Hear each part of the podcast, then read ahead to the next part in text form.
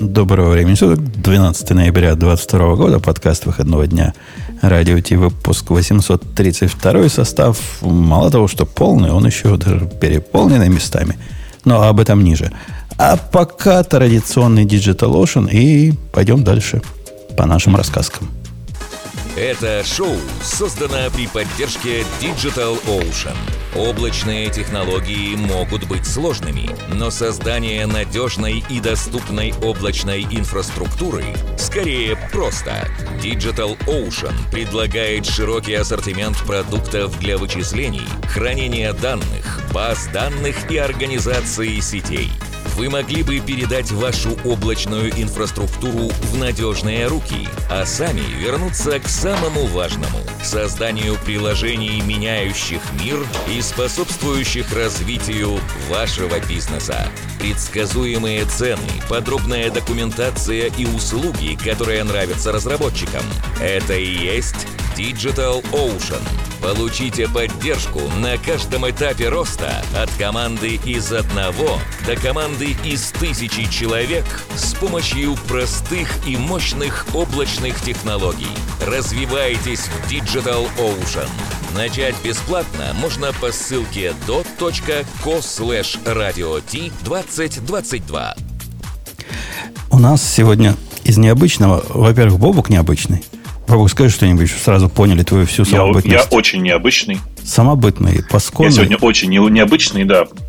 И, но еще у меня задержка, видимо, очень большая, потому что да, непонятно, как с вами буду общаться, но буду пробовать. Будем, не обращай на них внимания. Будем Грей да. останавливать, который тебя будет всегда перебивать.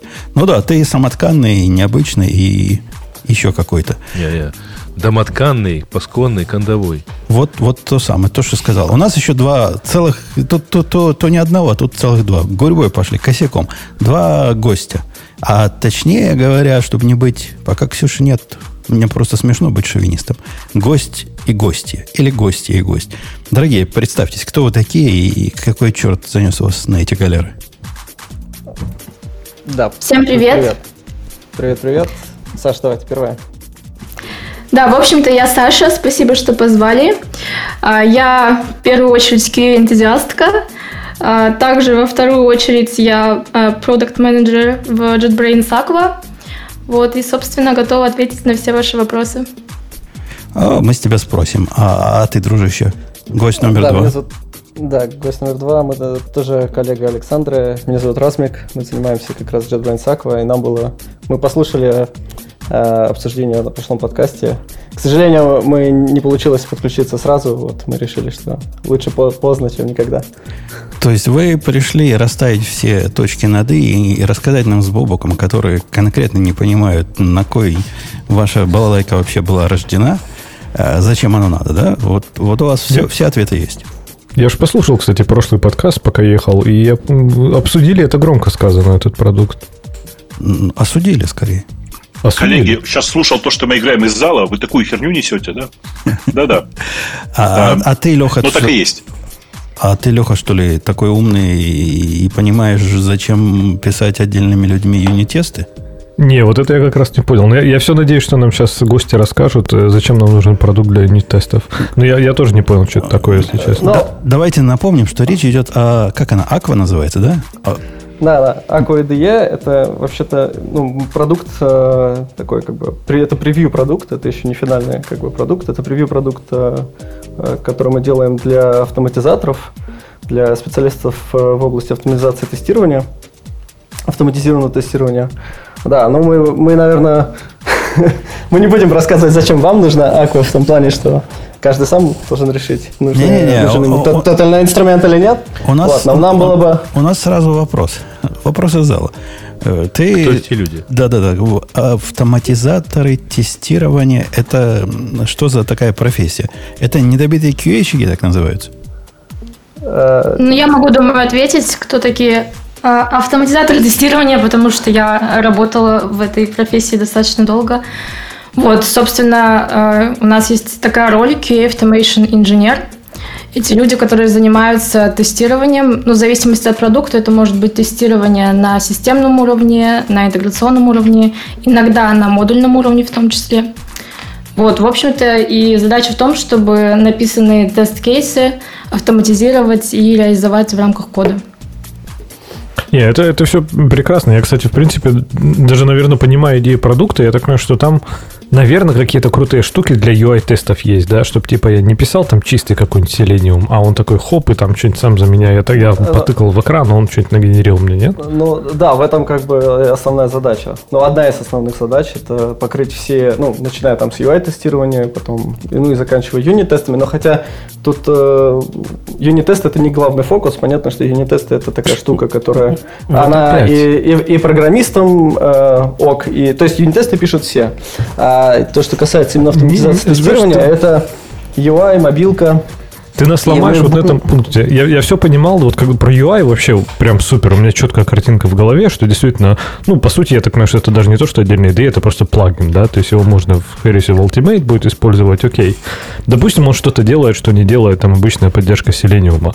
Но вот ты второй раз уже упомянул юнит-тесты, здесь я, наверное, как Умпутун, я ломаюсь. А у меня и интеграционные тесты, которые они писать пытаются. Ну, интеграционные я тоже могу еще понять. А, тоже а можно уточнить, э, пожалуйста, что значит ломают? Ну, то есть детальнее раскрыть, что непонятно конкретно про интеграционные. У них голова взрывается просто. Да, что юнит-тесты, юнит-тесты в моем мире неотделимы от кода абсолютно. То есть э, другой человек не может писать юнит-тесты. То да, есть это да, как, да. не знаю, если один человек будет жевать, а другой глотать. Вот примерно так разделение у меня выглядит обязанностей. У, у меня Я более думаю, цветастая аналогия важно... есть. Мне кажется, что это конструкция вида... Мы вам продаем автомобиль, а еще мы продаем маленькую тележку, на которой будет стоять педаль газа.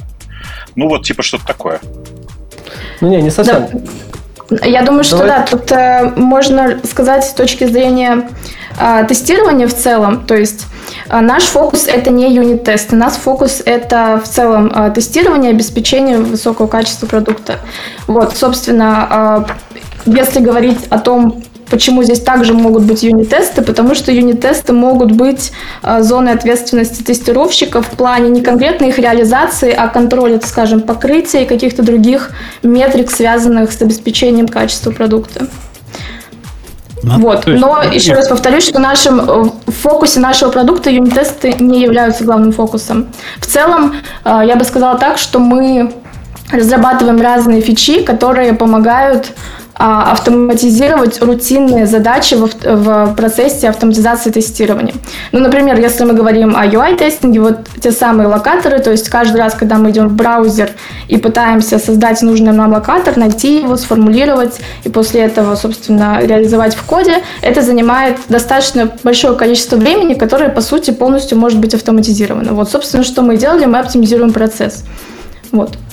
Я вот сейчас смотрю, кстати, видос, и там прям прикольно выглядит, когда у тебя сбоку браузера, там можно все эти локаторы понабирать, можно прям подтыкать страницу. Вот это классно сделано. И мейнтейн работает. Прикольно.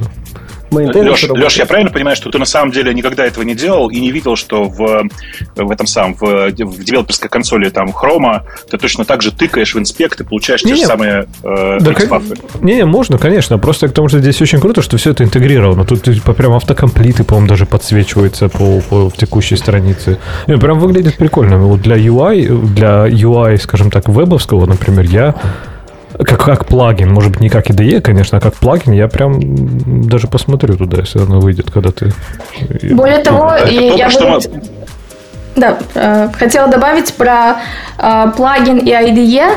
То есть, э, на самом деле, мы не форсим использовать именно IDE. Это, по сути, две разные целевые аудитории. Люди, которые используют плагин, и люди, которые используют IDE. То есть, если там сейчас вы используете какую-то текущую IDE, и вы, собственно, не хотите никуда переходить, собственно, в этом случае спокойно можно скачать плагин, если это не комьюнити-версия, и его использовать. А как, вот, как вы, собственно, кстати... Да, как да. вас занесло, я смотрю на UI-тесты. Единственное, что меня интересует из этого, это UI-тесты. То есть, типа, вот UI-тест я бы посмотрел. Но вы начали с Selenium. Как, зачем в 22 году Selenium? Неужели кто-то вообще в принципе им пользуется? Даже Cypress, мне кажется, он уже безнадежно устарел уже. Сейчас, по-моему, Playwright это единственный нормальный инструмент. Нет, я ну, согласна, видите... что в JavaScript есть преимущество сейчас, но все еще действительно очень большая аудитория у Selenium. Вот надо ее оттуда спасать, людей как-то вытаскивать. То есть, не, это не Selenium, это прям, конечно, дно. такие же, как Cypress, конечно. Я говорю, чтобы Но... понимать разницу между Cypress и Playwright, мы переписали Playwright на Playwright наши тесты, end-to-end тесты. Так вот, пока Cypress запускается, Playwright успевает прогнать все тесты.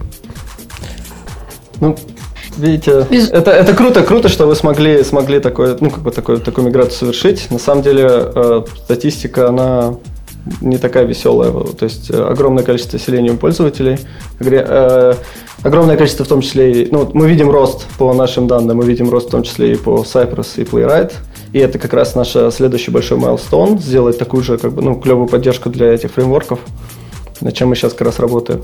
Ну да, со, со Selenium. Ну, то есть, на самом деле, я слышал лично разные мнения насчет Selenium, и тут я не буду адвокейтить Selenium. Это как бы дело каждого лично, но цифры говорят, что Selenium юзеров достаточно много, и это, и не потому надо что все-таки... Добро. Авто... И, Java, и Java 6 еще пользуются и даже говорят, типа, зачем нам все эти выкрутасы. Ну, ты просто про, довольно прогрессивный чувак, и поэтому ты все время норовишь, так сказать, причинить людям добро, даже если они об этом не хотят. Ну, хотят они пользоваться чем-то очень старым. Ну, прекрасно. Ну, вопрос ну, да, не в том, чем они пользуются, а что, собственно, это ID а, пушит. А у меня вопрос, собственно, меня юнит-тесты, хотя тебя Лехи мало интересует, но на вашей картинке, а я, я, я ведь человек, который картинками читает, мне комиксы только подавай, есть три э, части пирамидки. Про первую часть пирамидки он, Леха понимает, зачем она надо. Молодец, он у нас грамотный. Но вот про остальные две части пирамидки, по-моему, его тоже заколбасит. То есть про юнит-тесты, ну да, это какой-то, какая-то дичь. А что такое веб API тесты? И из описания я так понял, что тот же самый REST из превью. REST клиент, который уже есть у всех и так, и он всегда был. А в чем тут новизна, что ему целый квадратик выделили? На самом деле мы здесь не пытались э, сказать, что это какая-то новая фича, которой э, не существует. А скорее мы здесь хотели э, показать, что есть три уровня тестирования, и мы планируем работать во всех этих направлениях. Вот, собственно, как я уже сказала, искать какие-то ботлнеки в процессах, которые абсолютно поддаются автоматизации и автоматизировать их. А самое главное, вы потом можете это для CI как-то э, запаковать? То есть, типа, не знаю, я напишу да. красиво свои Web API тесты, а он мне такой даст какую-нибудь фиговину, какой-нибудь бинарник, который я запущу, э, не знаю, где-нибудь CI, и он мне все это потестирует. То есть я же не буду ставить IntelliJ у себя на CI-сервере. Да, аб- абсолютно в этом и есть цель, и более скажу, что мы очень близко уже к ней подобрались. А что тогда, он потом ты возмущаешься? Мне такой штуки очень не хватает. То есть, как тестировать API? Как писать код, что ли, как животное? Я, я Семен Семенович, сильно подозреваю, что вот эта балалайка, которую они для, выгру, для выгрузки, ну, про юнит-тесты, понятно, нам не надо их помощи. Мы сами умеем юнит-тесты запускать. А вот, чтобы вот этот REST-файл запустить, у меня, меня терзает смутное сомнение, что эта балайка будет работать в TeamCity только. Ну, я ну, могу нет. сказать, что абсолютно нет. Мы прекрасно знаем, какие популярны есть CI-CD, какая часть доли рынка у этих CI-CD, поэтому, естественно, наша задача э, саппортить э, любые пайплайны в разных CI-CD-системах. Поэтому нет, это не так. Вот. Это, это радует. То есть, если вы сможете, я опять же концентрируюсь на этих REST клиент-тестах, что-то такое заэкспортировать, что я... Кто из вас там набирает как сумасшедший? Гест номер Точно два. Точно не я. Гест номер два набирает. На своей механической помощь, помощь, помощь зала кто-то спрашивает там. Так вот, э, снимая со стека, если вот в эти э, веб API тесты вы так сообразите, что... Я даже не знаю, Леха говорит бинарничек какой-то запускать. Не знаю как. Но чтобы оно могло мне сгенерить и для GitHub Action нечто, что включаешь и работает, и для GitLab нечто, что включаешь и работает, то это было бы прелестно. Это было бы хорошо. Леха, было бы так, хорошо. А что ты мелочишься? Прямо контейнер нужен. Нужен просто Во, контейнер, который да. поднимается и выполняет нужные тесты. И все, все тесты сам запускал. Это было бы офигенно. Тоже, да. тоже дело, да. Контейнер и для UI подает. то же самое. То есть, чтобы эта штука, вот эта Aqua порождала какой-то контейнер, которым я только URL передам, и там, не знаю, credentials, а он мне все сам протестирует. Ну, более ты, того, ты просто мне хочешь как... IDE функцию фреймворка. Ну, так а она же автоматизация, понимаешь? Когда говорят про автоматизацию, мы с Лехой понимаем, что это где-то вне этой аквы можно будет запустить. автоматический сценарий. Это, это действительно было бы круто, поскольку мы, мы, мы ленивые программисты. Мы не любим у себя что-то локально запускать. Мы хотим, чтобы CI все за нас сделало. И было хорошо бы. Да, да. Мы, я записал э, пожелания. Вот. Да, посмотрим. Мы записываем. Но тут еще, если можно, комментарий. Все-таки Aqua, мы целим ее не для программистов, потому что мы у нас огромное количество продуктов для, для именно software-девелоперов, и, и, и если даже кто-то из QA пользуется этими, ну, текущими продуктами и доволен, это прекрасно. Но есть еще, как бы, мне кажется, это важно еще раз это проговорить, что есть э, люди, которые занимаются именно автоматизацией э, и автоматизируют тесты, и это большая доля ну, пользователей, и мы как раз хотим сфокусироваться именно на этой роли, потому что в целом мы как бы фокусируемся на команды, на команды, которые занимаются разработкой, и я искренне мне круто слышать, что программисты пишут юнит-тесты и, и, и все сами как бы пишут интеграционные тесты, и у нас JetBrains это тоже популярно, и мы тоже как бы следуем этим принципам, и это круто. Но помимо этого есть еще автоматизация, тестирование, и ну, как бы это достаточно тоже отдельный выделенный процесс, и важно, чтобы вот, как бы, условно, задача инструмента сделать так, чтобы каждому, ну, в зависимости от своей роли, да, каждому было удобно. Ну, это... слушай, мы же, мы же все, все, все сходимся в том, что э, программисты, которые не пишут тесты, и когда за них пишут тесты QA, это, ну, легкое безумие, правильно? То есть, типа, такое бывает, я не спорю. Но, Но типа, не если... надо это поощрять. Я к тому, что а вы не думаете, что, может быть, как раз стоит не делать это IDE, чтобы не было вот этого, ну, как, как отдельным продуктом, чтобы не было соблазна. То есть, не, скажите я... просто, окей, мы прокачаем, офигенно прокачаем все для тестов там в IntelliJ, чтобы вы, э, программисты, могли спокойно их писать. Потому что поощрять вот эти антипаттерны, когда один пишет код, а другой пишет тест, это, конечно... Ну, я, я понимаю, что мир так устроен, да, но это как представьте, если бы вы IntelliJ не обновляли до, например, Java 17, потому что все пишут на 1.6. То есть понятно, что люди так делают, но не надо же их в этом поддерживать. А можно я тогда кросс-коммент, потому что тесты, мы тут, мне кажется, по-разному понимаем слово тесты, да, то есть э, если мы говорим про Э, во-первых, реальность отличается от этого, и если девелоперы сами пишут интеграционные юнит-тесты, это прекрасно, и мы это поощряем, но задача инструмента не как бы тренды составлять, а быть удобными для тех, кто как бы для всех. Не, не, в ты, первую очередь, ты, как нас, со, ты, со... ты нас в упор не слышишь. Мы, мы, собственно, с Лехой в один голос пытаемся тебе сказать. Он это мягко назвал легким безумием. Я считаю, что это полнейший бред. То есть идея разделения ответственности и поощрение вот такой организационного, как ты сказал, Леха, безумия, легкого, это не легкое безумие, это, это как, как, как какое-то уже шизофрения. Вот этой тяжелой формы шизофрении при помощи специального продукта мне видится крайне плохой идеей. И я, я, ну, я не в той позиции, что вам советы давать, как продукт позиционировать. Вам, вам понятнее, вам яснее. Но я бы вот это про юнит-тесты, всякое упоминание из этого продукта убрал бы к чертовой матери. Можно я уточню? Я правильно понимаю, речь сейчас идет о модульном уровне тестирования, правильно? Ты имеешь в виду, что нельзя разделять модульный уровень тестирования и написание кода, верно? Модульные тесты, тесты ну, того, что мы называем юнитами, они могут быть и модули, могут быть и пакеджи, в зависимости от языка и того, где они используются. Ну да, те тесты, которые с нашей программистской точки зрения не программисты писать в принципе не могут, а если они могут, то не должны. Хорошо, ну, как я... я уже, да, я, я согласна с тем, что действительно это best practice э, по обоснованным причинам.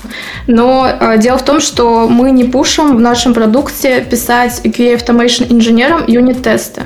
Как я уже сказала, ну, например, вот я была QA Automation инженером, сейчас я QA Lead, у меня есть, э, вот на моем примере, задача, как минимум, мне нужно смотреть юнит-тесты, потому что мне нужно понимать, что покрыто на уровне юнит-тестирования, для того, чтобы э, в целом ну, следить за coverage, следить за тем, э, какие мы кейсы покрываем. Также бывают, ну, это я сейчас все выражаю свое личное мнение, также бывают ситуации, когда тесты с точки зрения именно тест-теории, то есть покрытие корнер кейсов, покрытие негативных сценариев эм, покрыто не до конца. Ну, то есть это нормальная ситуация, потому что не все э, software-девелоперы владеют тест-теорией, Поэтому тоже это как бы некоторое ревью от QA-инженеров абсолютно возможно тут. Вот. и второй момент... Бетону... Да, прости, давай Да, как QA-лид тоже я могу следить за различными метриками. Поэтому здесь абсолютно нет пуша, я не знаю, если это так выглядело, но тут нет пуша того, чтобы QA Automation писали юнит-тесты, 100% такого нет. Не, ну смотри, даже то, что ты говоришь, следить за покрытием и прочее, то есть я считаю, что, ну, во-первых, я согласен с Умпутуном, то есть юнит-тесты это вообще не про QA. Юнит, вообще это не тесты, нельзя их называть, прекратить их называть тестами, все становится на свои места. Это вообще не тесты, это не про тестирование, это про спецификации. Это спецификации к коду. Даже уровень покрытия, ну, то есть, ну, окей, допустим, ты намеришь покрытие 89% или там 54%, и, и что? Ну, что это значит? То есть какие-то кейсы я сознательно не покрываю юнит-тестами. Ну, типа, либо это не важно, либо пофиг. А самое главное, какая квалификация у QA-инженера должна быть вот у этого сферического вакууме, чтобы понять, что 54% покрытия это в этом конкретном случае мало. Как он это поймет? Или она? Как они это поймут?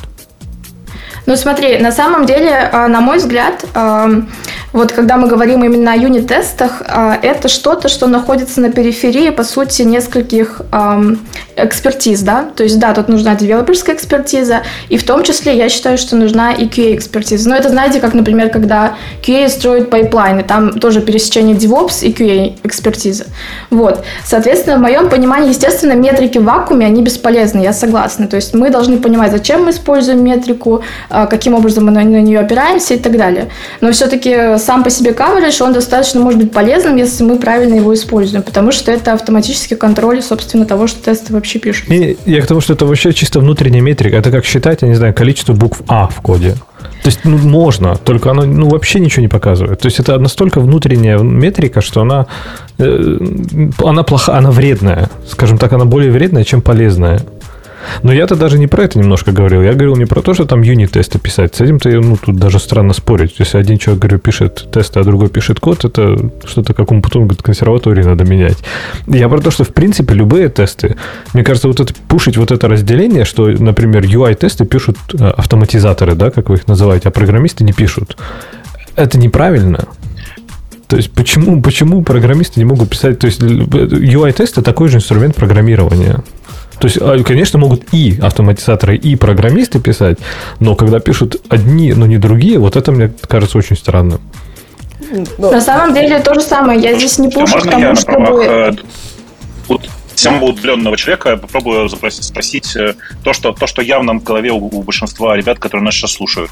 Дело в том, что весь этот рассказ, весь ваш рассказ про тестирование, про то, как оно бывает устроено, про то, что э, Саша, фу, Саша говорю, Леша с э, Женей говорят о вещах, которые на самом деле теоретически приятные и правильные, но в жизни все не так.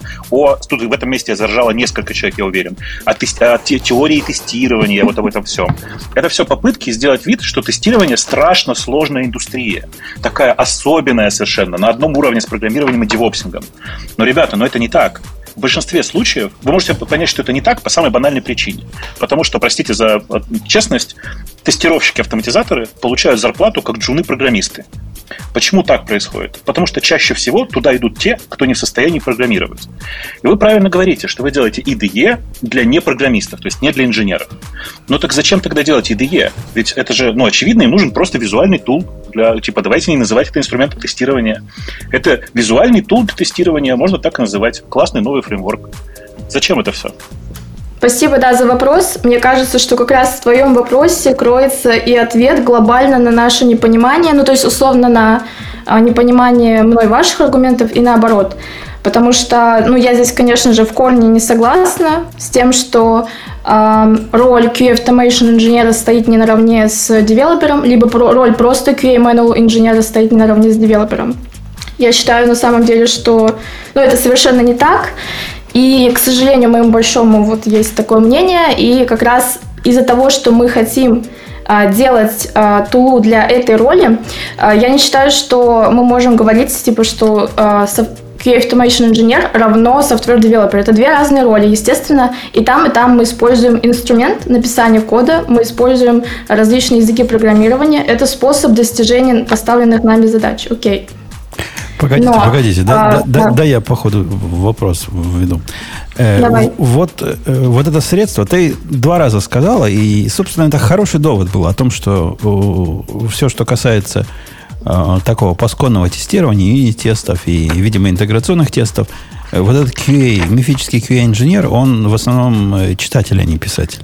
То бишь он запускает, смотрит coverage, смотрит, наверное, смотрит изменения coverage от теста к тесту, наверное, понимает тенденции. Вот этот use case я хоть как-то, с трудом, но хоть как-то могу понять. Но я эту штуку запускал. Эта штука не read-only. Эта штука как раз такая, которая не, не то, чтобы запустить тест и посмотреть, как будет. Она типа настоящая идея. Там можно код писать, там можно тесты редактировать. То бишь, в твоем понимании или в вашем понимании совместном, вот эти QA-инженеры, они запустили тест, он как-то не так прошел, а после этого они его починить могут? Давай еще раз тогда, когда я говорила про то, что чаще всего они читают э, тесты, я говорила про юнит-тесты, про модульный уровень тестирования. Соответственно, и то, это не всегда так, это очень зависит от конкретной команды. Иногда разработчики пишут тесты на все уровни тестирования. Иногда QA Automation инженеры пишут на системный интеграционный уровень, самый частый кейс, и на модульный уровень пишут разработчики. Вот, соответственно, Естественно, одна из наших задач, как QA Automation инженеров, это написание, это автоматизация. Собственно, у нас есть набор тест-кейсов, нам необходимо для того, чтобы каждый раз не прогонять руками эту регрессию, нам необходимо зафиксировать это в коде и, собственно, использовать ну, вот, э, язык программирования. Вот. Собственно, а для этого нам нужна IDE. Так, да. а самое главное, во-первых, а почему э, э инженеры-автоматизаторы не могут использовать на обычный IntelliJ, да? А во-вторых, а почему программисты не могут это же самое делать? Конечно же могут. И еще раз я повторяю, что мы не пушим всех переходить на новую, э, на IDE. То есть это две разные целевые аудитории. Целевая аудитория для плагина – это люди, которые э, удовлетворены текущей э, IDE и могут скачать плагин, если это не community. Вот, соответственно, если мы говорим о целевой аудитории нашей новой именно IDE, то в этом случае это либо новый юзер, ну, то есть, например, был э, QA Manual инженер, решил стать QA Automation, у него еще нет экспириенса ни в какой IDE, и он сразу же устанавливает Aqua. Окей, второй момент э, это для юзеров, которые хотят писать автотесты на разных языках программирования. Например, там на JVM-based языках, на Python и на JavaScript. То а самое. почему IntelliJ не может он установить этот человек? Конечно, может, и никто не запрещает. Если, если он хочет, ну, может установить. Ну да, то есть тут, тут, же, тут же задача не стоит, чтобы там всех как-то за, зафорсить. То есть если у человека есть IntelliJ, он может пользоваться IntelliJ. У нас в целом э, по той же системе, как если вы пишете на, на Python, вы можете использовать PyCharm или ту же IntelliJ. То есть э, это же вопрос типа удобства, да? То есть разные, в разных ситуациях разный инструмент может оказаться более а я, я вот все больше думаю повыкидывать все эти разные инструменты, остаться полностью на IntelliJ и жить только там. Ну и класс. Мы, для IntelliJ у нас есть тоже как бы все. Мы Слушай, постараемся туда тоже все провести. Пока еще можно маленький, маленький комментарий с моей стороны, да, да. если я... А, вот меня просто немножко расстроила фраза, что, значит, QA, э, что в целом автоматизаторы это как бы... Бездельники. Не знаю, если это... Да, что не до программиста или что такое. Мне кажется, ну тут я понимаю, что мы спорим исключительно сейчас, как бы, ну не спорим, а как бы э, аргументируем исключительно своим, своим, своей, базируясь на своем личном опыте. Вот, так вот скажи, что базируясь на своем личном опыте, я э, встречал много талантливых QA, которые, в отличие от программистов, которые там, не знаю, 10 лет пишут на, э, на Java, да, и то QA зачастую приходится переключаться между фреймворками, языками, технологиями, э, достаточно часто. Сегодня писать автотесты на JavaScript, завтра писать автотесты не знаю, на Python. И да, действительно, я соглашусь здесь, что... Ну, это, опять же, это сейчас вопросы, да, такие general, что на рынке есть некий, некий перевес там в окладах и так далее, но это никак не преуменьшает важность э, и значимость этой профессии.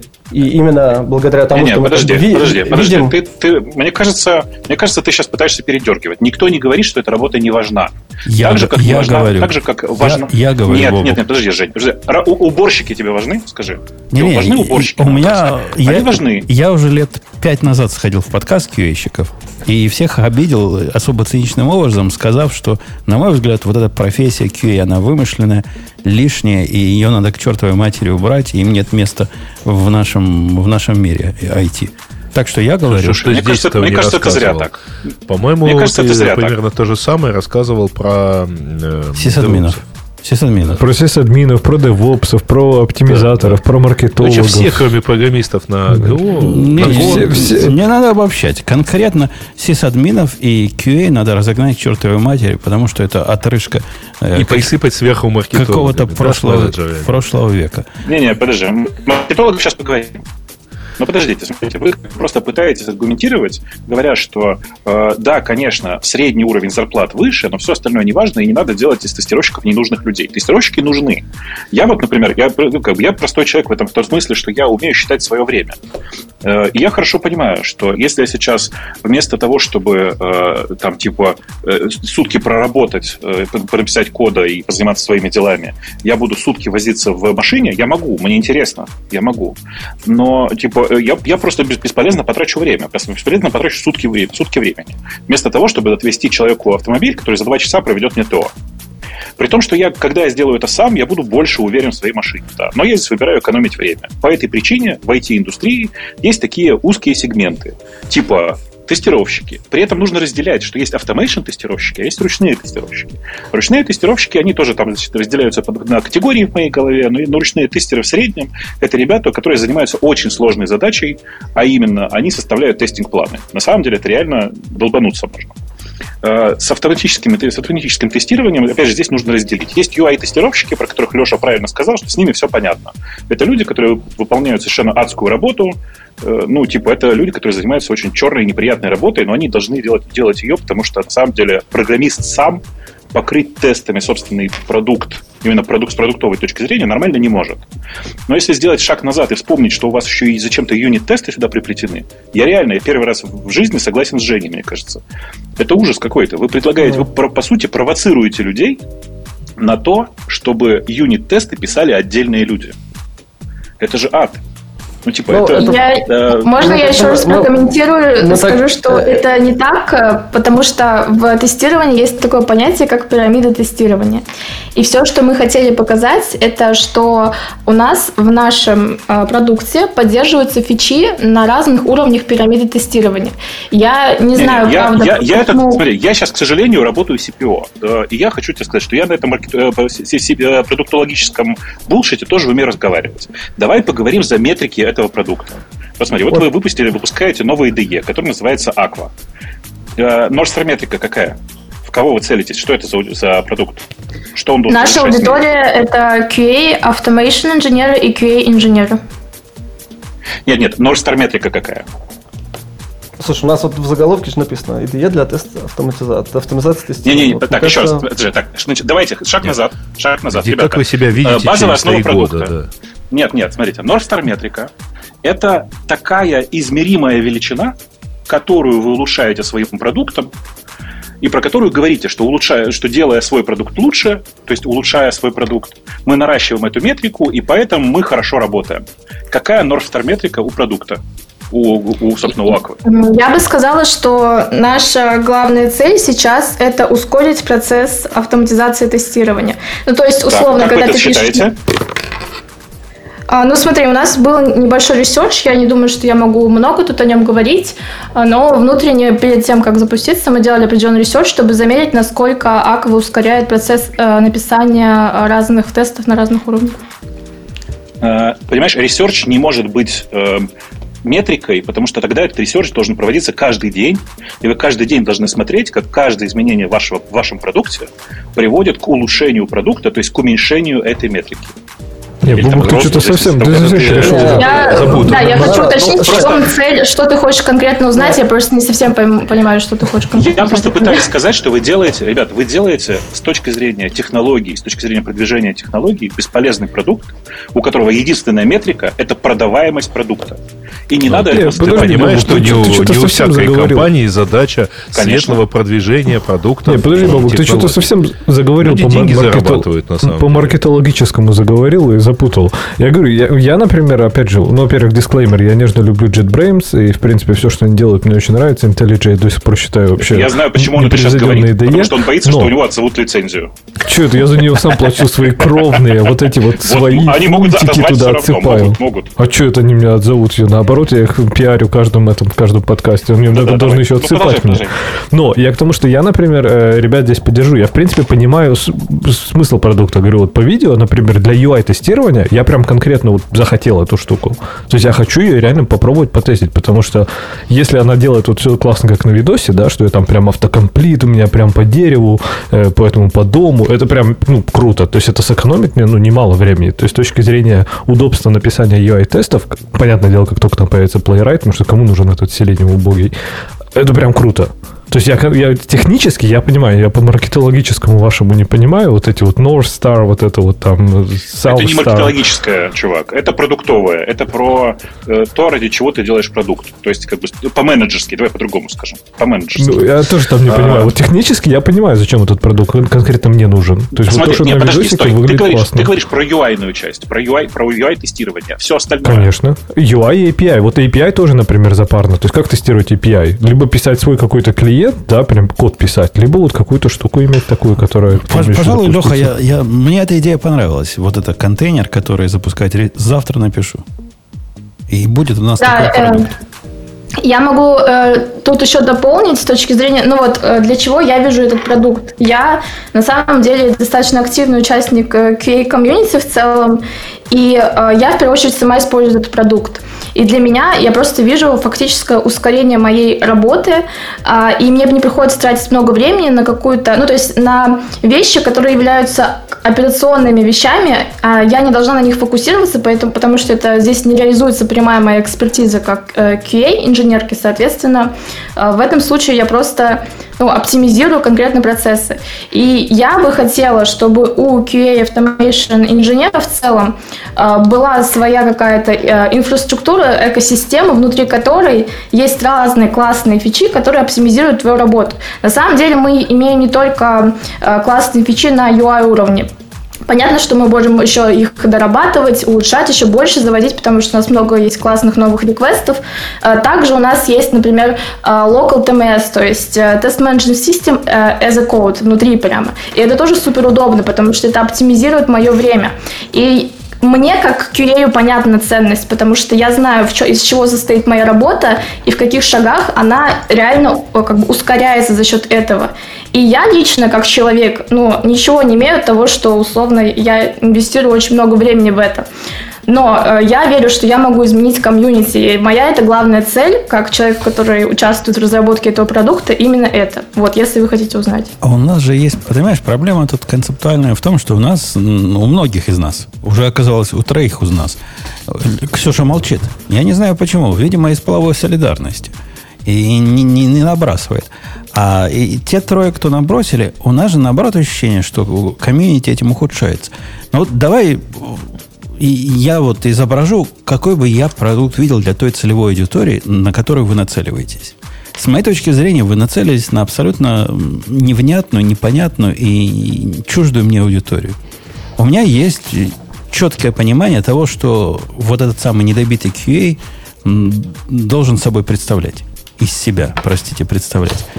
С моей точки зрения, QA должен себя представлять человека, который чуть-чуть технически подкован, но на самом деле сильно бизнес подкован, ну, в моем, в моем понимании. И вот эти все ваши сложные ID и, и сложные процессы, где э, QA-инженер может чего-то там э, редактировать, как какой-то код, это абсолютно какая-то фигня полная.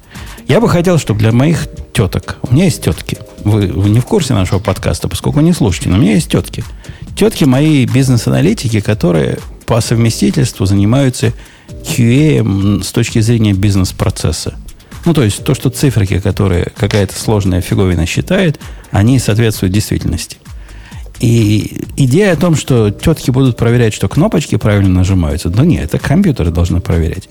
А вот я хочу, чтобы теткам был какой-то инструмент, такой вот для теток, специальный инструмент для бизнес-аналитиков – которые занимаются проверкой э, правильного функционирования продуктов. И, но ваш продукт, он совсем не про это. Я не представляю, как нашим бизнес-аналитикам его дать и сказать, вот теперь нажмите здесь, увидите, что прошло. А, вот регрессион тест у вас такой был, здесь такой был, раньше это работало, теперь циферки не так работают.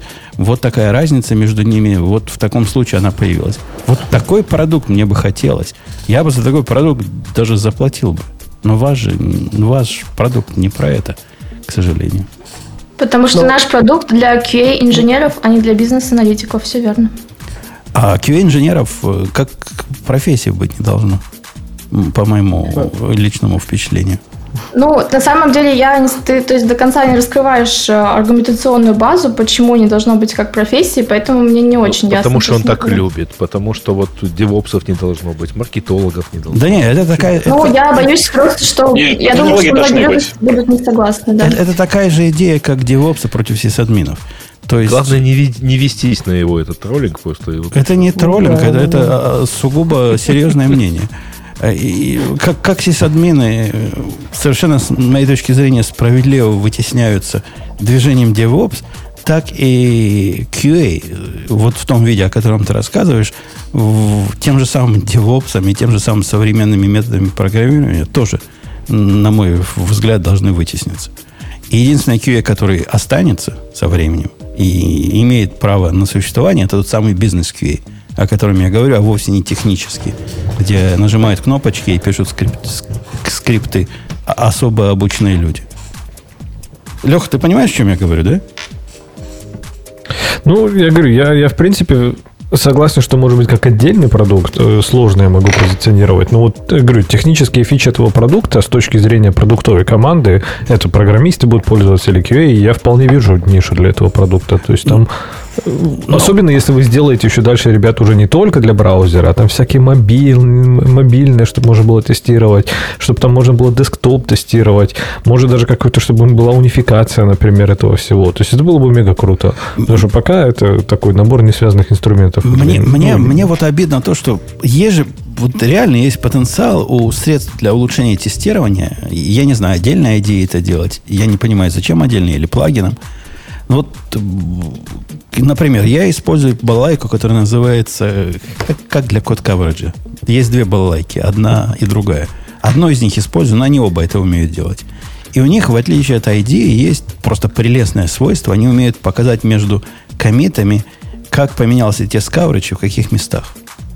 Это прямо крутецкая вещь. То есть ты видишь, что у тебя произошла регрессия, и вдруг после твоего теста, после твоего изменения, какие-то ветки теста перестали проходить. Попробуй это глазами найти. Ну, ты смотришь, как баран на то, что у тебя процент coverage стал, был 75, стал 74. Ни о чем не говорит. Вот, вот в эту сторону было бы круто, если была какая-то поддержка либо в продукте в отдельном. Да мне не лень продукт поставить для, для этого. Либо прямо в плагине.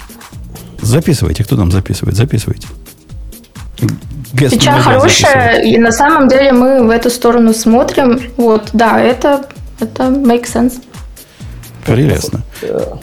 Прелестно. Кроме того, вот это, э, вот это coverage-based, всякие coverage-based, то, что вы метриками называете, я бы не про метрики думал. Ну, я, опять же, про юнит-тесты говорю.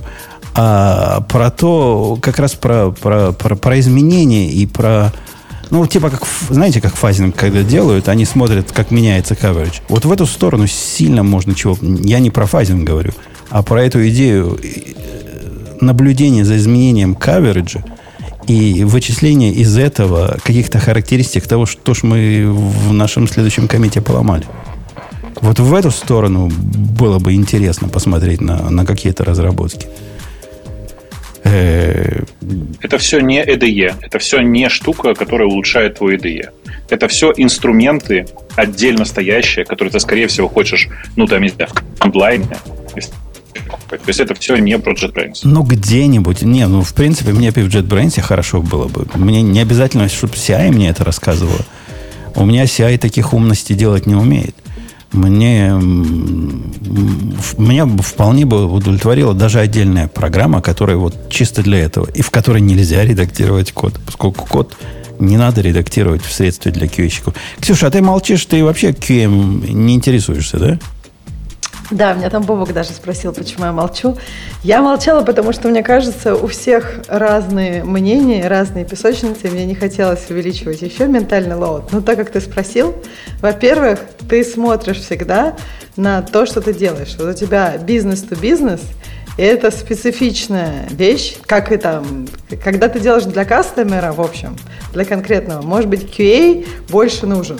Это первое. То есть я бы тебе так сказала, чтобы тестировать какие-то другие продукты, тебе не нужны бизнес-аналитики. Тебе, возможно, нужны люди, которые, например, не знаю, хорошо понимают в дизайне или в юзабилити, но не бизнес-аналитики. Понимаешь разницу? Ну, ты, ты ведь в курсе, я не только бизнес-то-бизнес пишу, у меня он в open source всякая фиговина есть. И как-то справляюсь без отдельных QA-инженеров. Слушай, ты никогда не писал никакие-нибудь там мобильные приложения для большого числа. У тебя все очень техническое. Особо, особо. Ну или сайтики, которые пожирнее, а нигде у тебя очень тоненькие клиенты, главное бэкэнд. Ладно. Вот оно, вот оно. Мобильные приложения, они другие. Они такие же, но другие. Я понял. Нет, ну почему нет? Сайты бывают тоже достаточно сложные. И просто у тебя, я так понимаю, ты сам всегда говорил, сайт очень должен быть тоненьким. Прям все делает там у тебя база данных, все делает там бэкэнд, а на сайтике только просто Э, результаты. Это первое. В общем, у тебя своя специфическая позиция, и ты считаешь, что, ну, как бы, она единственная, других мнений не бывает. Это первое. Не, я считаю, Второе... что бывают другие мнения, они просто неверны. А, ну вот, типа того. Вот. А по поводу QA, ну, и с другой стороны, я тут согласна с Бобуком. Я не вижу какой-то...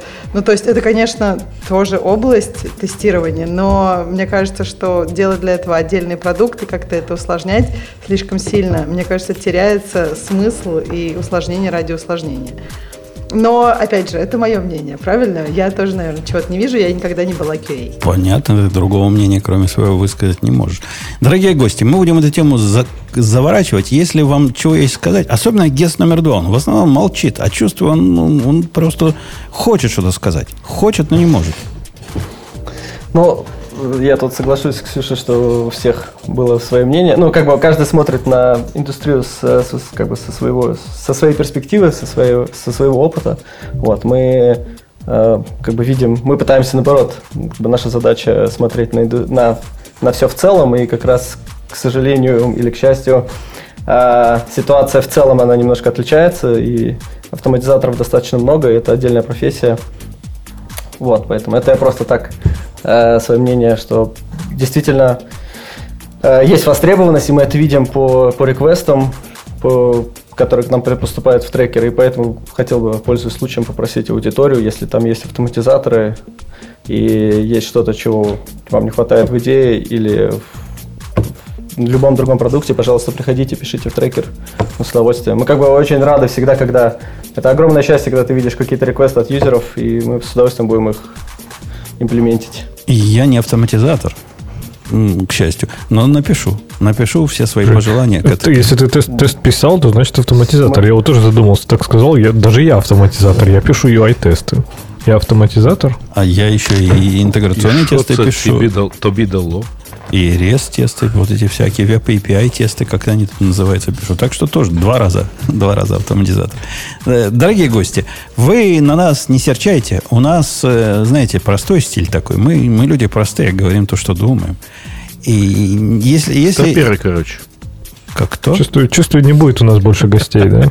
Ну да, писали в чатике, что вот гости в, кое, в кои-то годы пришли, а вы их тут мучите. Как, как. Мы не мочим, мы наоборот любя. Мы ваш продукт, вашу компанию вообще тут все любим, ну кроме Бобука. Бобук у нас злый день особый.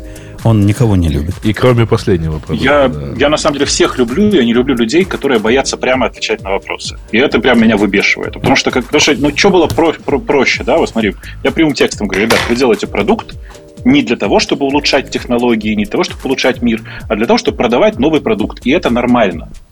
Вместо этого мне начинают отвечать, ой, теория, теория тестирования. Господи, я в этот момент начинаю взрываться, конечно.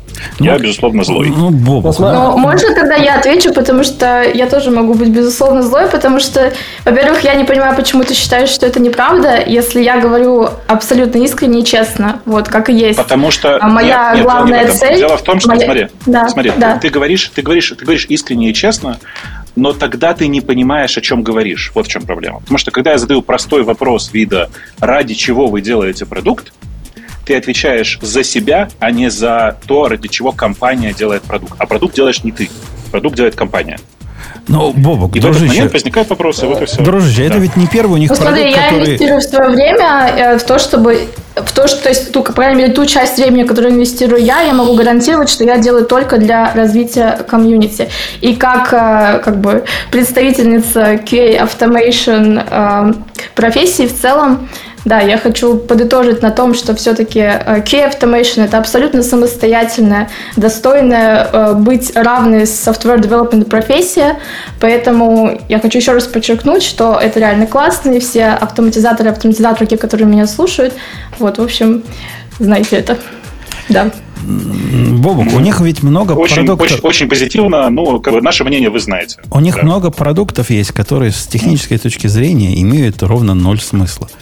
Э, то бишь Голланд, Голланд, например, которым я пользуюсь с любовью, он чисто такой же продукт э, маркетинговый, чтобы раскрутить население на бабки, как и какие это похоже, правильно? Какой смысл? Вот Леха не пользуется, он пишет на Go, а пользуется ID. Поскольку ID технически покрывает все как бы ковцу. То бишь смысла нет, но тем не менее аудитория есть. Так что я бы с тобой не согласился. Кто-то же, кто же подтвердил. Так это же то же самое. В смысле, то же самое, что? что, ну, что типа, ну, в смысле, это, это то же самое, что я и говорю. в продукт? Нет, я, я говорю, что это то же самое, что я и говорю. В том смысле, что никто же, большая часть ребят, с которыми мы разговариваем, мы говорим, типа, ребят, зачем вы делаете Spaces?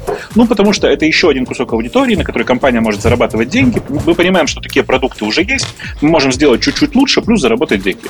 Это нормальный подход. И поэтому я, когда вижу человека, который говорит, что она продукт-менеджерка этого продукта, я в этот момент начинаю апеллировать, апеллировать к человеку как к продукт-менеджеру, то есть как к человеку, который понимает, для чего делается продукт. Ну, оказалось, что нет. Оказалось, что это скорее не, не продукт-менеджер, а человек, который является адвокатом, э, адвокатом клиента. Это нормально, это тоже, тоже нормальный, хороший подход. Просто надо понимать, что тогда нам нужно знать этот ответ от кого-то другого. Например, от того, кто в реальности отвечает за э, выбор направления этого проекта. Вот и все. Э, ладно, давайте на этой оптимистической ноте. Мы на этой теме долго просидели. Обычно у нас темы даже с гостями так долго не занимают. Я как это, поблагодарю, вот вспомнил слово, поблагодарю дорогих гостей, что пришли, не побоялись, особенно против напора вот этих э, токсичных нас, и отстояли все свое, стали на своем и стояли. Молодцы. Молодцы, и дальше, и дальше так же поступайте.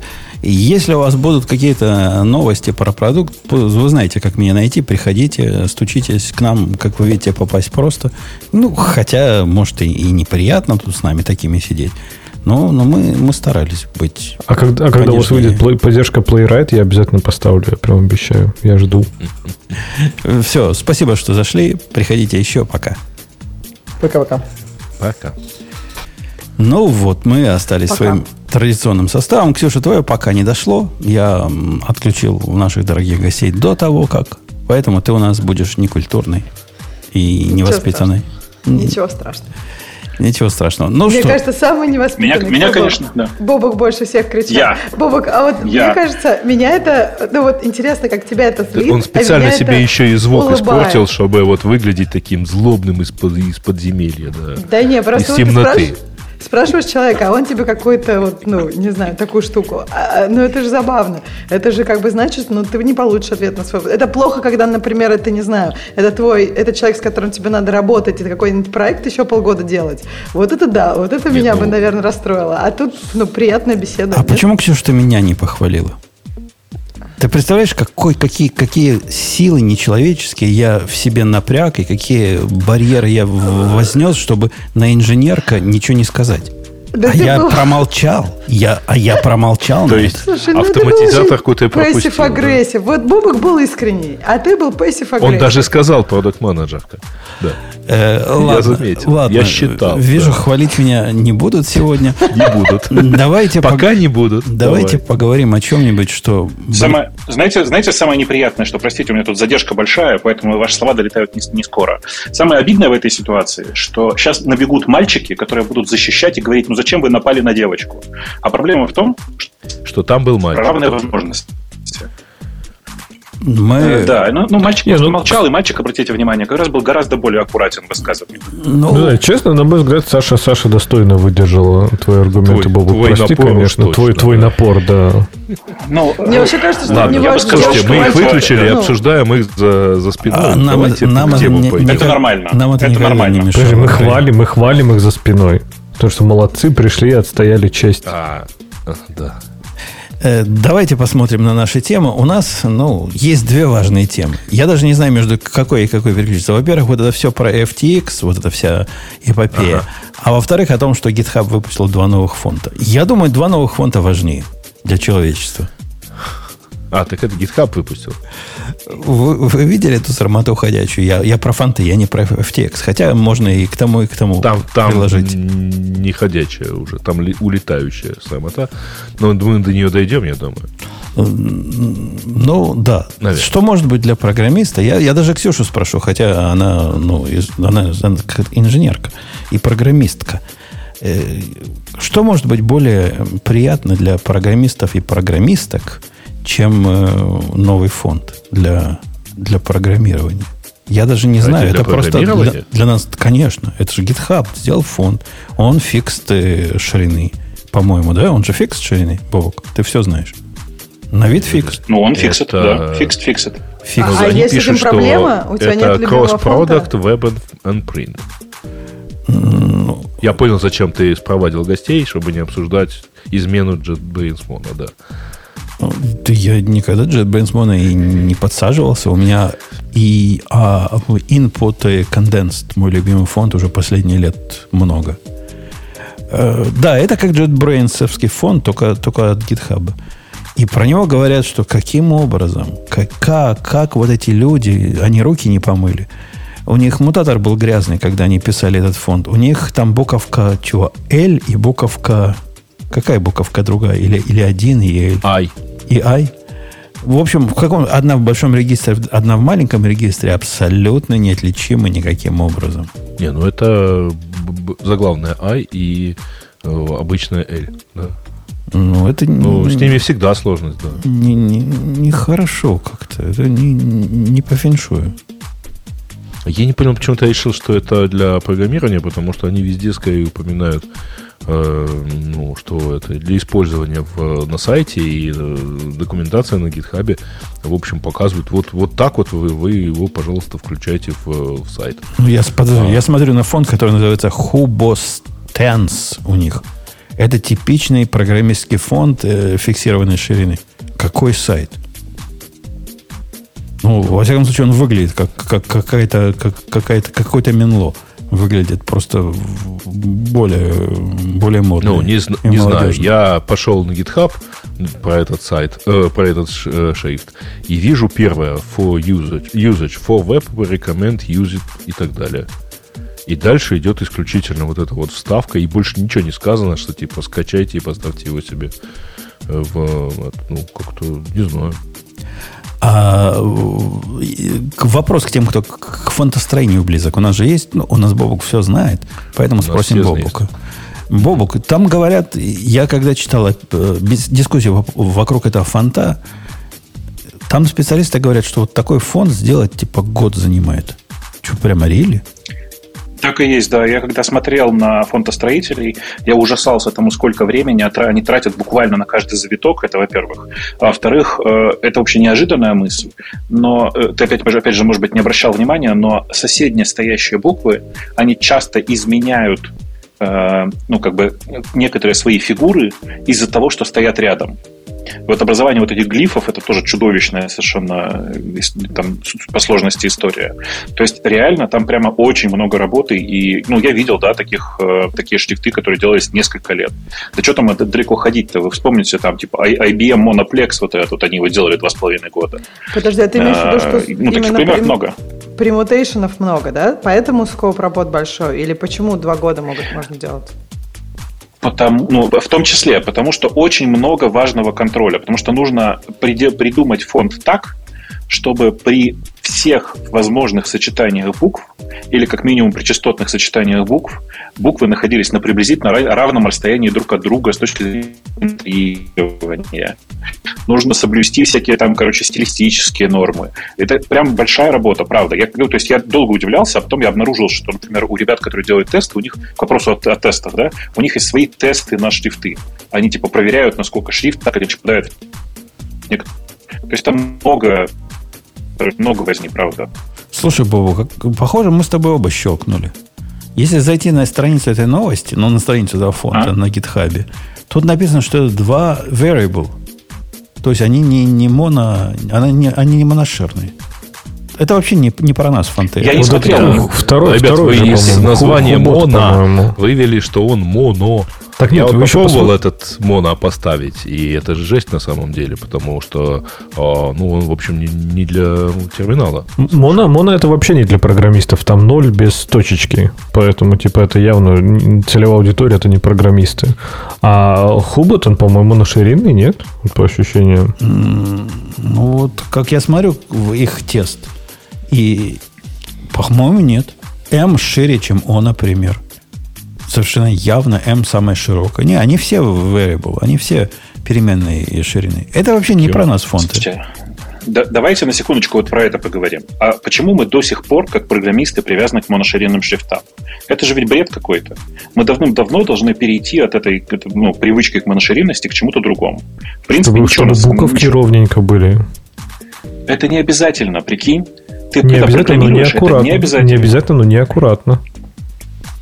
Ну, тем не менее, мне кажется, что довольно забавная, довольно забавная идея. Я сейчас, я говорю, я не смотрел на эти шрифты, повторюсь, потому что я без интернета сейчас.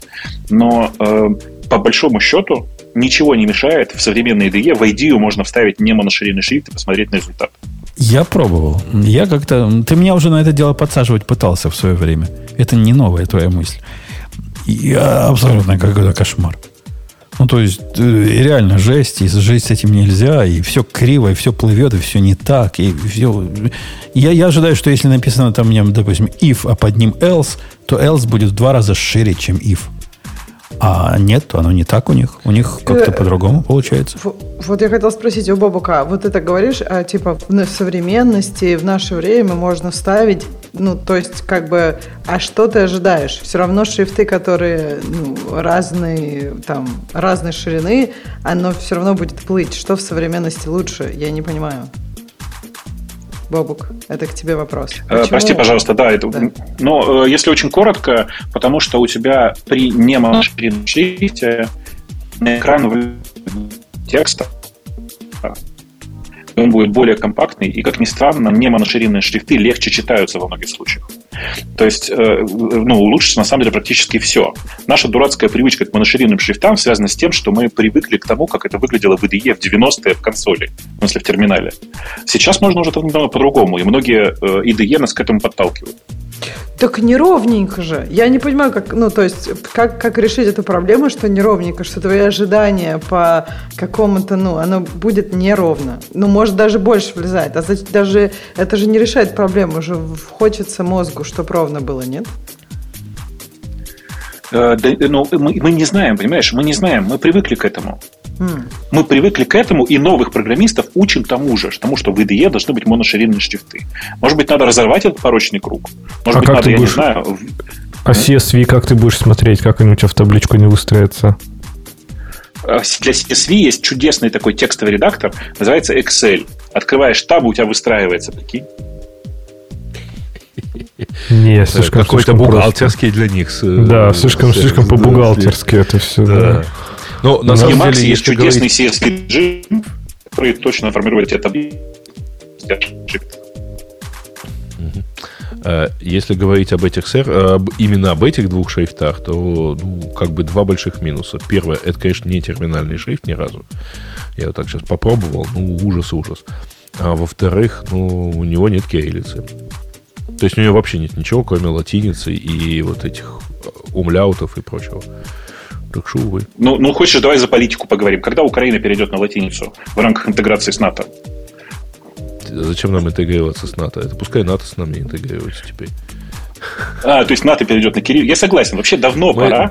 Давно мы пора. рассмотрим заявку а. НАТО на вступление в Украину, да. И переход на кириллицу.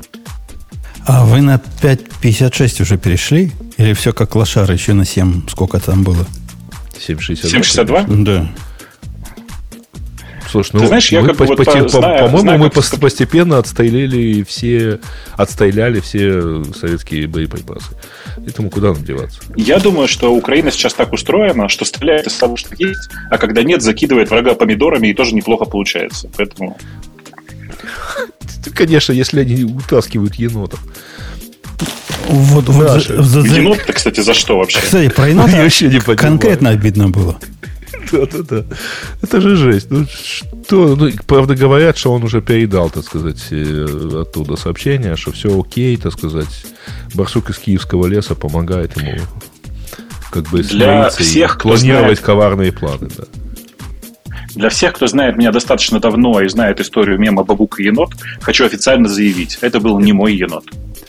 Э, возможно, это был тот енот, которого я гонял и в лес увозил, но документального подтверждения этому. А это был тот енот. Очень может быть. Э, ну, в общем, с фонтами, с фонтами разобрались. Разобрались. Э, да, ну как-то Ксения, печалька. у нас сегодня прям проблема проблем. И только инженерка может нам помочь. Поэтому я хочу к тебе на поклон. Ты готова? Кланяйся. Это, да, ты можешь э, перестать, э, как бы я нормально отношусь просто к слову и программист, и программистка, инженерка меня как-то немножко не знаю, не то, что пугает, как? но я пока Ты не разве не софтварная инженерка? Со софтварная, да. Пока, пока не готова к инженерке, да, еще? Еще не достаточно Да, мне как-то привычнее, да, software engineer, если ты хочешь по-английски, а так по-русски, ну, просто программист, не знаю. Я, я понимаю, что я, может, сейчас кого-то обижаю этим, но я пока не привыкла. Мне нужно время. Ладно, привыкай, не буду тебя инженеркой обзывать, буду тебя называть мужским инженером. Марусей. Инженером. Да не надо. Опять же, зачем на это акцентировать внимание? Мне кажется, что когда внимание уходит сюда, оно переходит от всех технических проблем, а мы тут собрались не это обсудить. Давай. Да-да-да. Ну, э, давай, а, обсуждай. Ты меня так запутал, что я уже даже забыл, что хотел спросить своими ответами. Так вот, дорогая наша, ты слышала, да, что ваш главный, да дело даже не в вашем главном, а дело в том, что в мире что-то сдвинулось. Как-то пишут главные сообщения своим работникам о том, что все пропало, э, гипс снимают, и я буду увольнять всех подряд.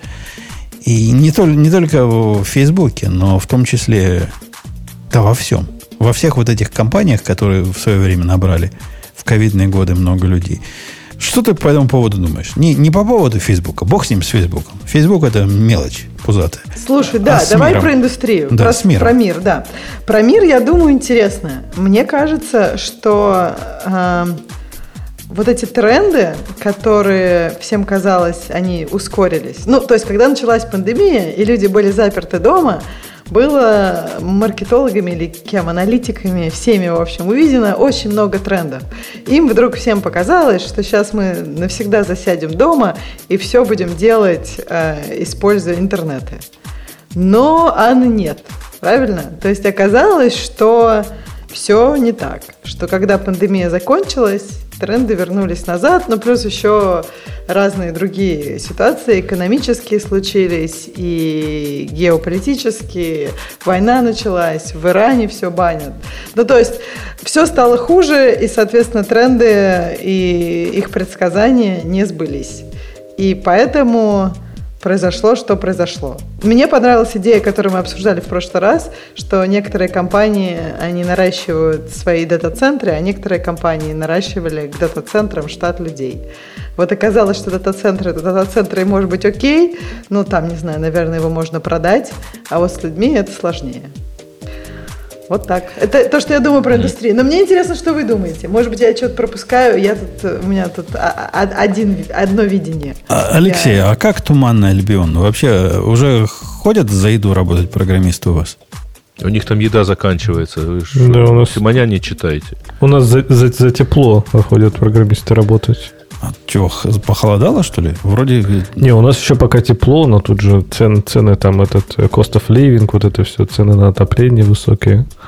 Поэтому они жмутся друг к дружке и программируют все вместе.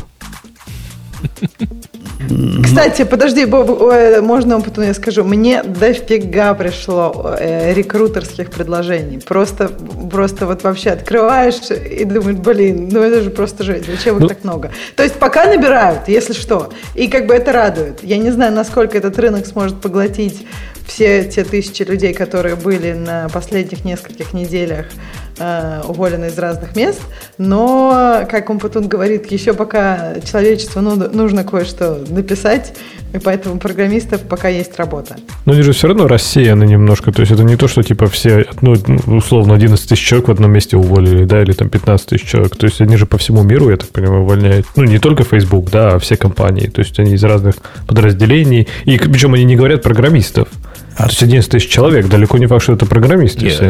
54% э, программисты, 46% остальные, так сказать, товарищи, там, бизнес-related.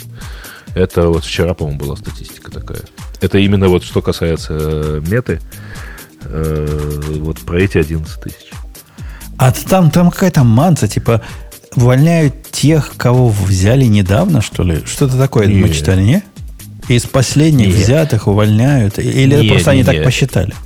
Это ты просто, видимо, наткнулся где-то на мою реплику, где я сказал, что, вообще говоря, с 1 января нанято было 16 тысяч человек, поэтому ну, 16 наняли, 11 уволили, ну, как бы нормально. Но, не Но это не означает, не что... Самых, не тех же не, самых, не, кого наняли. Ну, мы, а Нет, а мы же обсуждали там в, говорил, в да, чатике, там да. Есть люди, которые 10 лет работали, и, да. то есть даже больше, я знаю. Ну да, то есть нет, это не, Но не, вообще, не такой. Вообще, эта компания, так сказать, извините, не буду при Ксюше называть полностью, а, с... А ты можешь их Фейсбуком февраль... называть, а наш уже не там работает. Да, да, да, окей. Нет, тут дело в том, что там и в Инстаграме увольняют, и в WhatsApp меньше увольняют, кстати. А в WhatsApp, по-моему, WhatsApp, по-моему, совсем не пострадал в этом отношении, то есть команды, которые там заняты. Но, но вообще эта компания с января 2020 года, то есть до пандемии, наняла 42 тысячи человек. И по состоянию на неделю назад у нее в штате числилось 87 тысяч. Ну вот можете, то есть, в принципе, если вот так хлоп и там 30 тысяч человек, то это, в общем, состояние где-то, ну, давайте так, лето 2020 года. Но, с другой стороны, представляешь, Калифорния, вся вот эта большая, богатая Калифорния, у них начинает разгонять, разогнали, э, выгнали 100 тысяч программистов. Ну, теоретически, представим себе такой сценарий. Вопрос, а 100 тысяч программистов, которые появятся на рынке Калифорнии, они на что-то повлияют Калифорнии? Я, я даже, я даже сомневаюсь, сказать, что, на, что на что-то даже подожди, в Калифорнии подожди. повлияют. Ну, то есть там вообще нет никаких а, а таких значит цифр. Повлияет? Даже тысяч, тысячи человек в Калифорнии, это, мне кажется, может быть даже оверстейтмент, потому что э, вот все увольнения, они же были по всему миру. И у Твиттера, и у Меты, mm. и у других. Не, не, подожди, подожди, подожди. У Твиттера... у Твиттера почти нету никого за пределами Калифорнии. Да ладно, у них только в Сан-Франциско все. У, них у Твиттера уволили... Из... Подожди, Грей, ну что ты говоришь? У Твиттера разогнали, по-моему, 70% всего индийского их подразделения. А, ну вот, видишь. Больше. Ну, а, не, подождите, там, по-моему, было 200 человек. Ну, все равно. Процент, проценты. Ненадолго отбегу, у нас э, тревога, и надо моих отправить вниз.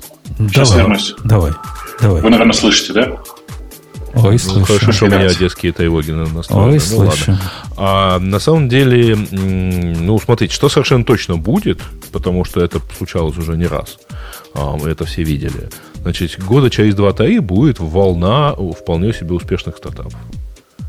Из Потому что вот выходцев эти, из... Вот, вот, вот, да, из тех, кто уйдет. Но вспомните, когда появился Uber, когда появились все остальные, в общем, они начались-то все в 2008 году, там, 2007 там. Uber, Lyft, вот там, Airbnb и так далее. Слушай, а нужны же инвестиции? То есть, если через там 2-3 а, года с деньгами все нет? хорошо. Да, хорошо. С деньгами, ну, то есть, вот э, мы там, видимо, по FTX будем обсуждать. С деньгами, чтобы вот взять и дать, так сказать, их, э, с ними-то все как раз неплохо. А, плохо с, условно говоря, sustainability всех компаний. Компании же ужимаются. Почему? Потому что вот так компания, которую я по Иксюше не буду называть, а, увеличившись на 30% за этот год, там, увеличив персонал, а, ну, там, или на, на 25%, на 4% меньше заработала. А это вообще наоборот должно быть в бизнесе. Вот, вот и все. Поэтому и идет, так сказать, вот это сокращение, так сказать, сдувание этого пузыря искусственное, чтобы, ну, потому что, ну, других способов, видимо, нет. Ну, так у многих. Мне, мне лично кажется, что все overreaction, все, все вот это, что мы наблюдаем, они себе начнут локти кусать не позже, чем в марте месяце следующего года. Просто запишите мои слова. В марте месяце выйдет рептилоид и начнет кусать свои локти. И... Ты а я то, запишу, подожди, расскажи, уволил? да, что ты хочешь, то есть что случится в марте? Ну, что, потому что если ты хочешь, чтобы я записала твои слова и проверила, и, например, там, я не знаю, поставила тебе на вид, что ты был неправ, тебе надо сказать что-то конкретное. Конечно, а когда конечно. Кусание локтей, Кусание, оно очень... Записай, Давай. кусай, первое, кусать локти. Нет. Второе, плакать крокодилами слезами, поскольку ему положено. Третье, жаловаться на то, что мы, как мы поспешили, как... а может и не жаловаться, может просто тихонечко увеличить набор и не признать свои Но, ошибки. Жень, ты понимаешь, это лучше, э, то есть лучше их сейчас всех отправить, во-первых, лучше сейчас отправить людей, э, которые долго поработали, а в марте нанять новых свежих, молодых, возможно, на меньшую зарплату. Возможно, с точки зрения Фейсбука все так и есть, и элементы так и есть. С точки зрения любой вменяемой компании, и я вам скажу, сейчас компании вокруг меня набирают с такими же дикими темпами, как набирали раньше. И точно так же охотятся за людьми, как и охотились раньше. Ну, мы, мы все радуемся, мы руки потираем. У нас немножко рынок... Да, но вы радуетесь в том числе тому, что их можно покупать, э, сейчас их можно брать э, по, за меньшую цену. Да ничего подобного. За меньшую цену нет. Меньшая цена это... Ты понимаешь, есть такой большой разрыв между ожиданиями э, зарплатными и прочими компенсационными фанга и всего остального мира – что уменьшение вот их э, планки, оно в принципе никак не влияет на всех остальных. То бишь, если раньше, когда я брал программиста какого-нибудь, не знаю, недобитого э, JavaScript, я понимал, что чтобы его у себя удержать, надо ему платить там сумму N, то после всех этих событий сумма N вообще не поменялась. То есть на этом уровне она нет никакого прямого и видимого влияния. Либо вот эти люди, которых уволили, их слишком мало для того, чтобы поколебать. Но они еще не вышли на рынок-то. Эм, ну, может, они еще не вышли на рынок. Я не думаю, что мы увидим какие-то результаты. Ксюша, я хочу тебя успокоить. Не будет никакого у нас эм, кризиса, застоя и пузыря. Не слушай всех этих греев, которые рассказывают, что лопнуло, не лопнуло. Это временное колебание.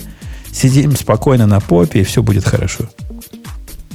Только это я... Вот вечно а тебя это в эротику тянет. Ну, а, а, а что, собственно, лопнулось? Ну, ты что только что рассказывал. Пузырь лопнул. Народу Нет, много народу. Я не сказал, что он лопнул. Я сказал, что его вещи. искусственно... Спасибо, Ксюш. Я сказал, что его искусственно сдувают. Ну, потому что, к сожалению, да. Ну, вообще у меня есть такая теория, что э, в любой компании, где принятие решения об, уволь... о найме э, ну, право на принятие такого решения есть примерно там у нескольких там сотен человек, то есть которые отстоят, условно говоря, от владельца бизнеса там где-то через, одно, ну, через один уровень управления, а процесс найма с очень большой вероятностью станет неконтролируемым, и в итоге придется вот ровно так вот сдувать его обратно. Подожди, ну посмотри на Apple. На Apple, например. Ты думаешь, там всех Тим Кук принимает? Ну, во-первых, они очень контролируемы, они то... вообще никогда не оверхайрили, даже последние годы. Безусловно, но это вопрос уже построения процессов, я не говорю про то, что Тим Кук, конечно, их... Я сказал не то, что оно гарантированно так вылезет, а то, что оно с большой вероятностью так случится. Это во-первых. Во-вторых же, а, все-таки вот хардверный бизнес, он, э, ну, все-таки как-то более такой, знаешь, утилитарный, что ли. А в э, софтварном, ну, или как это правильно там сказать, а, в общем, там, где у тебя нет cost of goods sold, Э, там, где у тебя нету расходов на производство каждой единицы продукции, тебе немного сложновато. У тебя связь между э, расходами и доходами, она не такая прямая. И поэтому, ну, как-то, ну, я не знаю, статистика говорит о том, что эти компании сплошь и рядом вылезают вот на такие вот супер наймы, и пока это вот, пока бизнес растет там на десятки процентов в год, все хорошо. А вот когда этот э, чуть-чуть все начинает охлаждаться, начинаются сокращения. Ну, как это было в 2008, например, году, когда был кризис. Я не, не буду вспоминать там дотком, но тем не менее, да. Ты тогда еще бывает. маленький был, когда дотком лопнул. Что ты можешь? И я тогда был нормальный. Уже, уже, уже ходил под стол? Уже не под себя, но под стол. Я уже даже под вагон не лазил. О, уже вылез не по, не по чину было, да. Угу. Ладно, давайте ждем, пока Бобок придет. Пока Бобок придет. А как, как мы это будем ждать? А мы, он когда придет, мы Я, сразу... в принципе, примерно здесь. Я, в принципе, примерно здесь, просто я с не очень хорошей связью. А мы знаем, что ты не с хорошей Ты просто сказал, что ты уходишь. Да. Ну, он свозил, спрятал кого надо. Самое дорогое Я спрятал. отправил кого? всех своих. Отправил своих, всех своих домой, да, в смысле, в подвал, под землю. Сам тут с вами. А, а вы куда отправляетесь? Прямо в подвал под зданием, где вы находитесь? Ну, Или это отдельно такого, стоящий? Да? Подзем... У нас подземная парковка, парковка есть. У нас минус, минус третий этаж подземной парковки есть. Oh. бомбоубежище, все дела, там, вентиляция. У них там даже Wi-Fi есть, только сейчас из-за того, что света нет, Wi-Fi не работает. Кру- круто. Хотя э, все-таки я предпочел бы обойтись без, без таких удобных э, убежищ. Бобук, ты писал тут и, и, и, и Грей писал тут. Надо что-то сказать про вот эту всю историю с FTX, которая... Ой, там, там столько можно рассказывать. Который, ну, мы не будем превращать у нас в FTX обзор, но хоть, хоть, хоть мазками большими.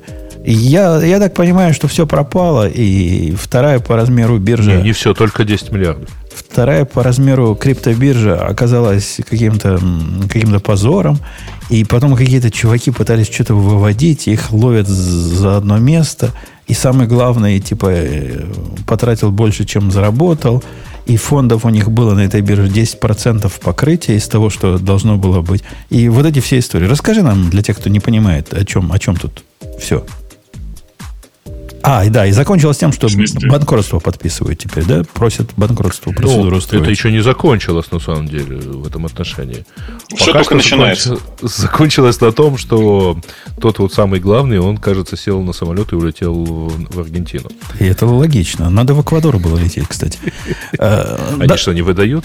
Ну, там же этот скрывался сколько лет этот Вики, Вики, Вики не, не, он в посольстве Эквадора. Ну, значит, мог бы и в, самом, и, и, и в самом Эквадоре мог бы скрываться. Да, давай, Бобок, заведи нам понятными словами для тех, кто далек от всего вот этого безумия, что происходит и насколько оно действительно, так ли оно плохо, как кажется со стороны. Ну, сейчас ты нам расскажешь, насколько это плохо, давайте я расскажу, как выглядит. Э, есть, точнее, была, и на самом деле есть до сих пор такая крупнейшая, в топ-3 точно входящая по разным меркам, э, скорее всего, вторая по величине криптобиржа в мире. Что такое криптобиржа? Такая площадка, на которую приходят продавцы и покупатели, и она помогает им найти друг друга. Ну, так, если упрощать.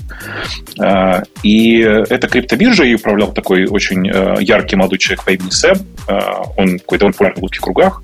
Он же одновременно основатель одного из крупнейших венчурных фондов, который называется Аламеда он не венчурный фонд, он там смесь венчурного, хеджа и всего подряд. Ну, и, а, и в какой-то да, да. И в какой-то момент стало внезапно вдруг э, понятно, что происходит что-то не то. Стало понятно так. У э, биржи есть токен, ну давай так говорить, свои собственные, условно говоря, акции, э, такие, такой токен свой, свой собственный, который называется FTT, э, и который, э, как выяснилось, был использован для очень забавной махинации.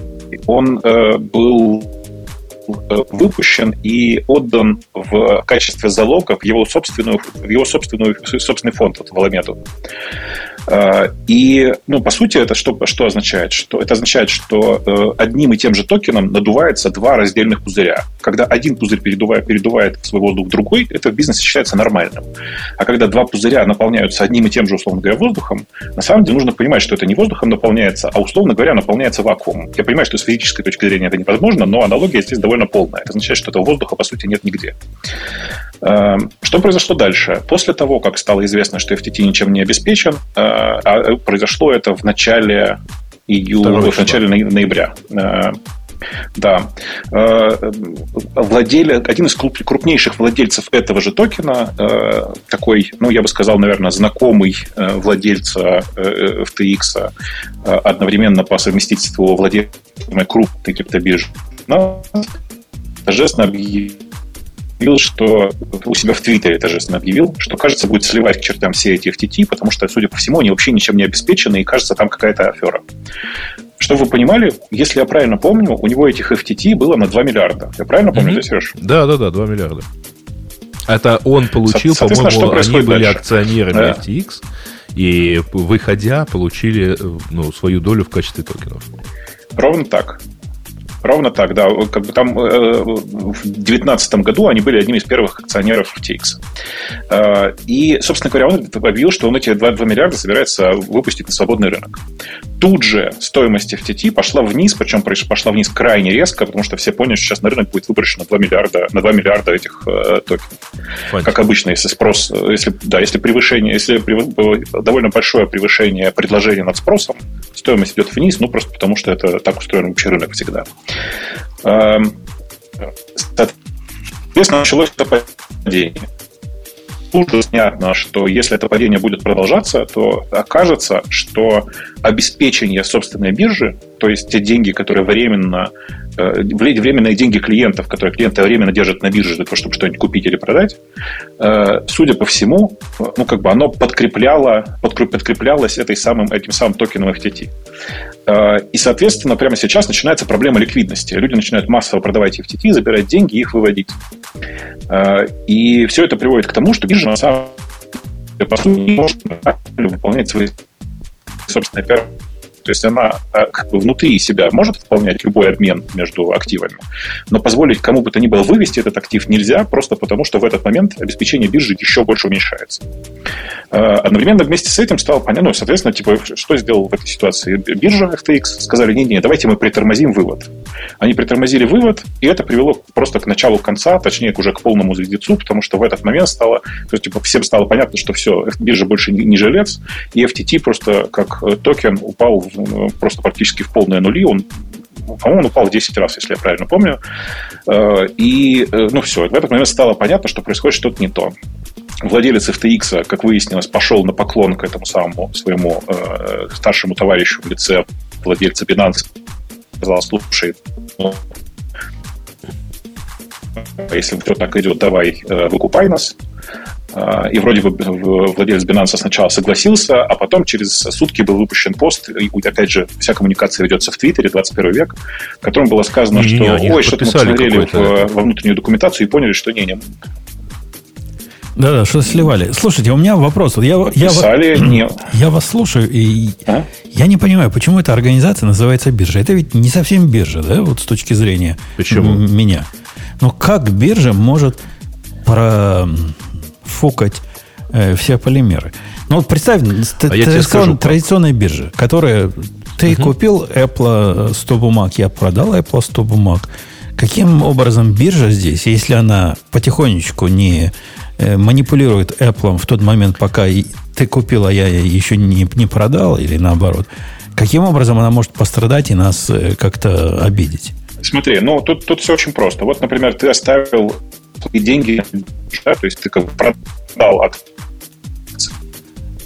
но не забрал себе деньги. Они остались на счету биржи. Ну, вот а, я и говорю, поэтому это, это... И ты знаешь, наверное, да, что многие биржи эти да-да, это же как раз мой point. Я и пытаюсь сказать, что это не совсем биржа, это какая-то смесь. Это как раз то, что запретили делать после кризиса 2008 года. Это такой банк, угу. по сути, который является э, и инвестиционным агентом одновременно. Ну, это получ... Нет, это не, не инвестиционный агент, но там получается же другая ситуация. Ведь дело в том, что любой счет, там, любой кошелек там, в биткоине или там, в, в эфире, любой криптокошелек, это фактически просто номер. И они совершенно одинаковые. Если этот кошелек, условно говоря, биржи, если этот кошелек твой на бирже, или если это кошелек твой в автономном, в холодном э, виде, да, у тебя. А, то есть, фактически, ну да, ты там держишь деньги. Ты их можешь, конечно, сразу вывести. А, так сказать, но ты сначала перечисляешь на счет биржи. То есть, тут получается, что биржа это еще и clearing house. Если там сравнивать с традиционной этой. То есть у тебя не сделка, после чего ты, э, ну, там, в традиционной бирже там, ты э, сделку заключил, ты перечислил покупателю. А здесь ты перечисляешь вот в этот клиринг, не, и на он, бирже соответственно, рассчитывает. На бирже mm-hmm. ты тоже не перечисляешь покупателю. Ты, как правило, действуешь через посредников, которые перечисляют покупателю.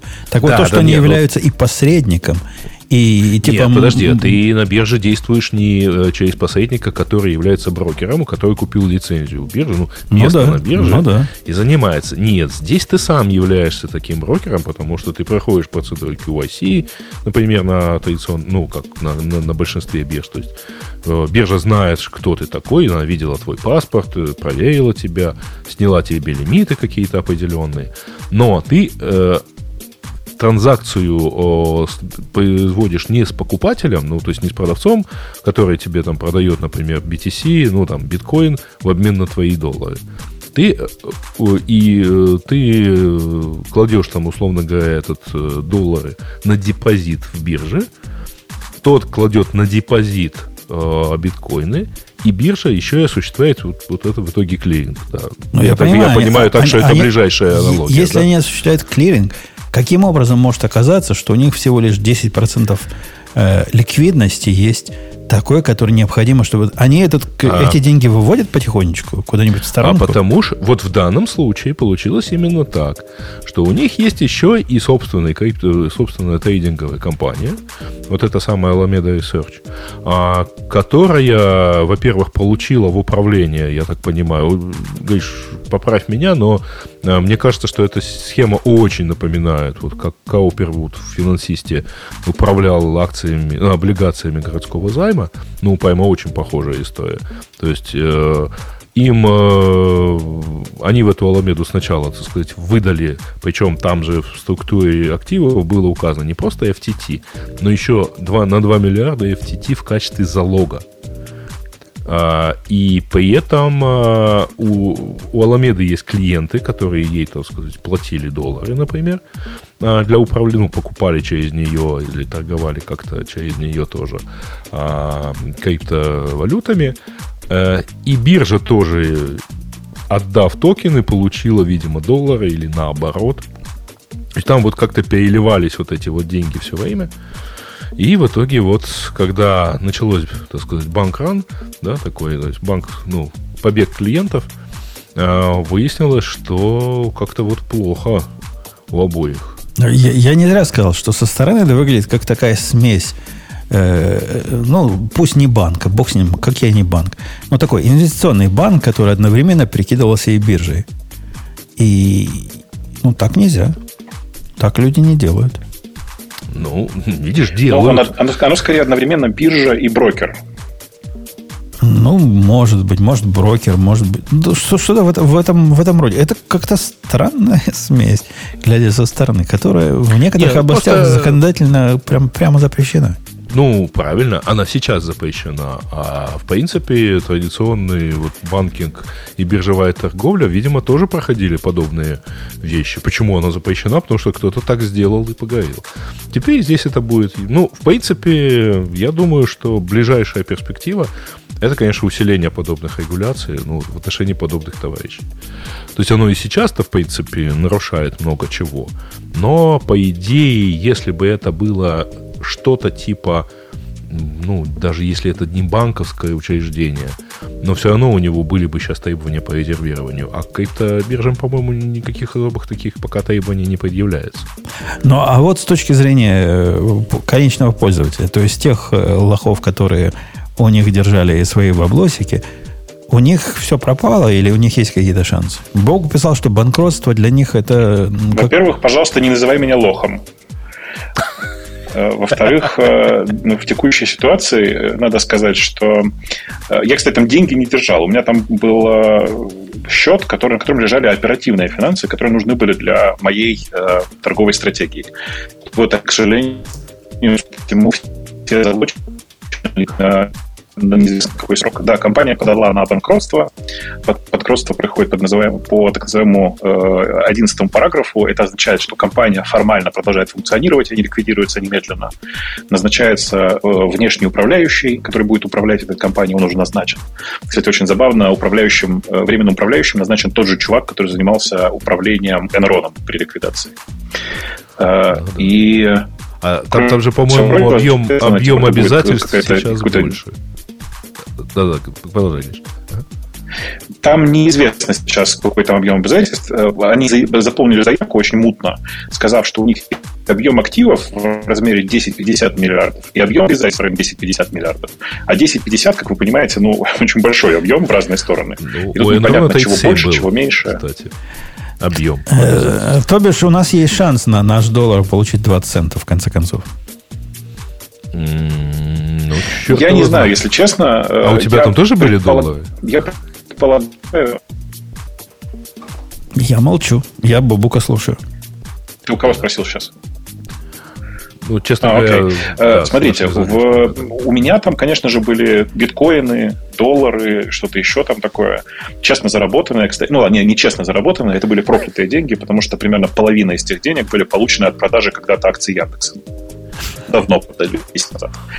Э, так вот, э, по большому счету, скорее всего, мы этих денег либо не увидим вообще, либо, что увидим с, за вычетом э, пострадавших, других, за вычетом расходов на других пострадавших. То есть, типа, деньги будут э, в каком-то смысле возвращены, так же, как и которые пострадали в разных подобных других ситуациях, например, в истории с МТГОКСом. Это совершенно аналогичная история, которая была в каком в 2014 году, я уже не очень помню. Да, да, в 2014. Эм, в общем, скорее всего, денег не будет. А там была какая-то история, что вот этих наших местных каким-то особым образом будут удовлетворять, а потом уж всех остальных. Там физически это получается... История, история это, знаешь, это история про то, что... Угу. Угу. Да, да, да, говори, говори. Короче, история в том, что в американские граждане вроде бы должны торговаться на отдельном активе, на отдельной бирже, которая называется FTX US. И она вроде как изначально казалась всем, не будет рассматриваться и типа банкротству. Но оказалось на самом-то деле, что это все единое дело по банкротству, и больше того, все банкротство всей группы компаний происходит по американскому праву. Напомню, для американского права, в принципе, все равны. Американские и неамериканские граждане здесь удовлетворяться будут совершенно в одинаковом порядке. То есть не пойдут разгневанные, обманутые вкладчики к Белому дому и не станут там трясти своими подгузниками и не получат в ответ на это свои баблосики обратно? Ну, я не знаю, я не уверен, что это вообще возможно. Э, дело в том, что, повторюсь еще раз, там 130 компаний банкротятся. Это группа компаний, состоящая из 130 субъектов. Можно ли там вообще придумать хоть что-нибудь, э, чтобы так можно было отдельно отделить чисто граждан э, США от всех остальных? Наверное, нет. Вообще, тут же продолжение есть у этой истории. Дело в том, что выяснилось в процессе уже, что большая часть сотрудников компании настолько верили, на компании в TX, в смысле, настолько верили в компанию, что когда им выплачивались э, бонусы, а бонусы им выплачивались этим же самым токеном FTT, они вместо того, чтобы его сразу же продавать, э, складывали его и хранили многие на бирже, ну, потому что они были уверены, что они делают большую компанию, большое дело. Очень искренние ребята, которые вообще не заглядывали в э, то, что происходит. Мне их искренне жаль, честно. Э, но э, сейчас что произошло? У них все их накопления, по сути, заблокированы в бирже, и они, как, как никто другие, теперь понимают, что, скорее всего, этих денег не вернуть. Ты думаешь, они еще и стоите в очереди? Кстати. Конечно, конечно. И, и глядя на происходящее, они, как бы, кажется, осознают себе, что все, никакого возврата здесь э, не будет, они денег не дождутся, и поэтому кто-то из них, и прямо это уже достоверно известно, что кто-то из них, уже посодействовал взлому и попробовал вывести с э, биржи, с которой вообще сейчас весь вывод закрыт, какого-то количества активов, небольшого, ну, там речь идет о 600 миллионах всего. Э, попытался вывести их на разные криптокошельки, э, все такое, но, как говорят, человек спалился, и, судя по всему, его уже, э, как бы, скорее всего, его уже расспрашивают. А вот кто не спалился, так это генеральный директор, который э, по факту, собственно, объявления о попытке банкротства был отстранен от своей должности. Он утверждает, что он, типа, ушел с этой должности сам, но тут мы уже не знаем деталей, конечно. А что мы точно знаем, это то, что его личный самолет, это то немногое, что у него осталось, потому что говорят, что он теперь сам по себе тоже банкрот. Но его личный самолет на момент два часа назад все еще находился по пути из США в Аргентину. Э, классическая да, такая история. Давайте Flight Radar даже написал еще. Мира, Слушай, подожди, он что-то как... затеряться в толпе. Он как-то вот долго летит, э, потому что Flight Radar еще утром написал, что это самый на данный момент watched flight. Tracked flight. А что в Аргентине? Ну, наверное, я, я а если честно, не в, очень смотрел. В, в Аргентине такого? У них что, есть какой-то они выдачи? Что, что такого? Ну, кроме белых штанов. Я думаю, что там Белые дешево. Штаны и, это в Бразилии. Э, да, а там просто дешево очень и вообще достаточно легко скрыться, потому что, как говорят, местные силовые органы очень легко подкупаются с помощью довольно небольшого количества денег, с помощью жалких там 40-50 миллионов, которые у этого бывшего миллиардера остались. Да он еще самолет продать может. И тоже им, наверное, можно расплатиться. Ну, это вряд ли. Самолет э, а, а вопрос на перспективу. Это, ну, типа, считается в мире крипто, криптобирж и крипто всего вот этого мира, это типа big deal? Это большие от этого волны пойдут? Или не заметит никто и завтра в другую биржу пойдут вкладываться? Ну, я думаю, что в другую биржу, безусловно, пойдут вкладываться. Я надеюсь, что многие, так же, как и я, в очередной раз сменят свои приоритеты и будут смотреть больше в сторону настоящих децентрализованных решений вместо централизованных бирж. Потому что много раз мы все, и я в том числе, говорили, что надо понимать, централизованные биржи — это то, что, это то немногое, что сравнивает по э, проблемности крипту с реальным банковским сектором очень обидно мне самому, потому что, типа, я всегда говорил, смотрите, какая проблема явно будет с, э, с биржами, которые централизованы, и я сам же наступаю на эти грабли. Ну ладно, называть это граблями плохо, но, типа, я сам же страдаю от этой всей истории.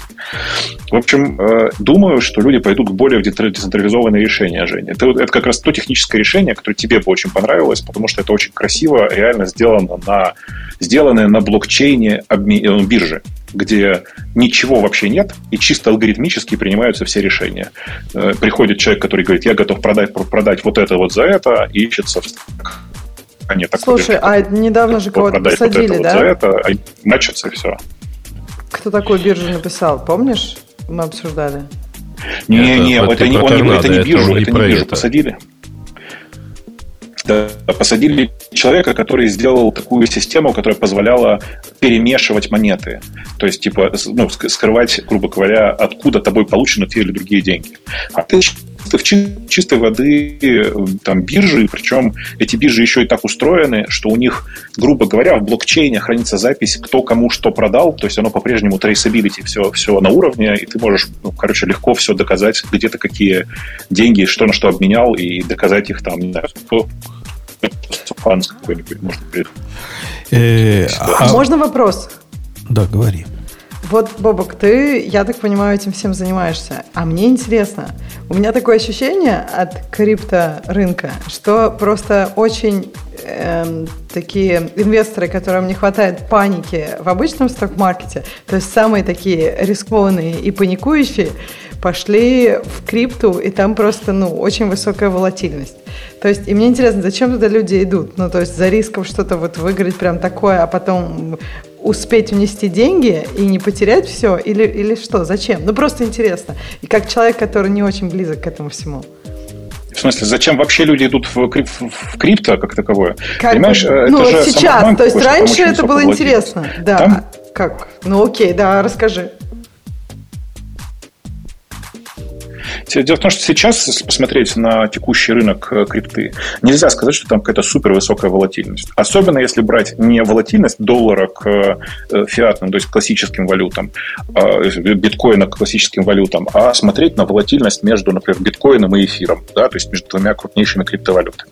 Там волатильность между ними не такая большая, и это довольно интересная вообще штука сама по себе. Особенно сейчас, когда э, инфляция очень высокая, ты совершенно не понимаешь, как тебе зарабатывать, как вообще хотя бы сохранить деньги. Ты же раньше было как? Ты берешь деньги, ты зарабатываешь их, ты кладешь их в банк и надеешься, что банк тебе принесет депозитов на достаточное количество, чтобы хотя бы не терять деньги в процессе.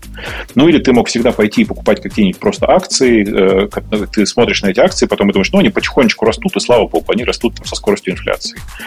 А в современном мире ничего этого нет. Этих механизмов больше не существует как таковых. А, по крайней мере, простых и доступных э, нормальному человеку.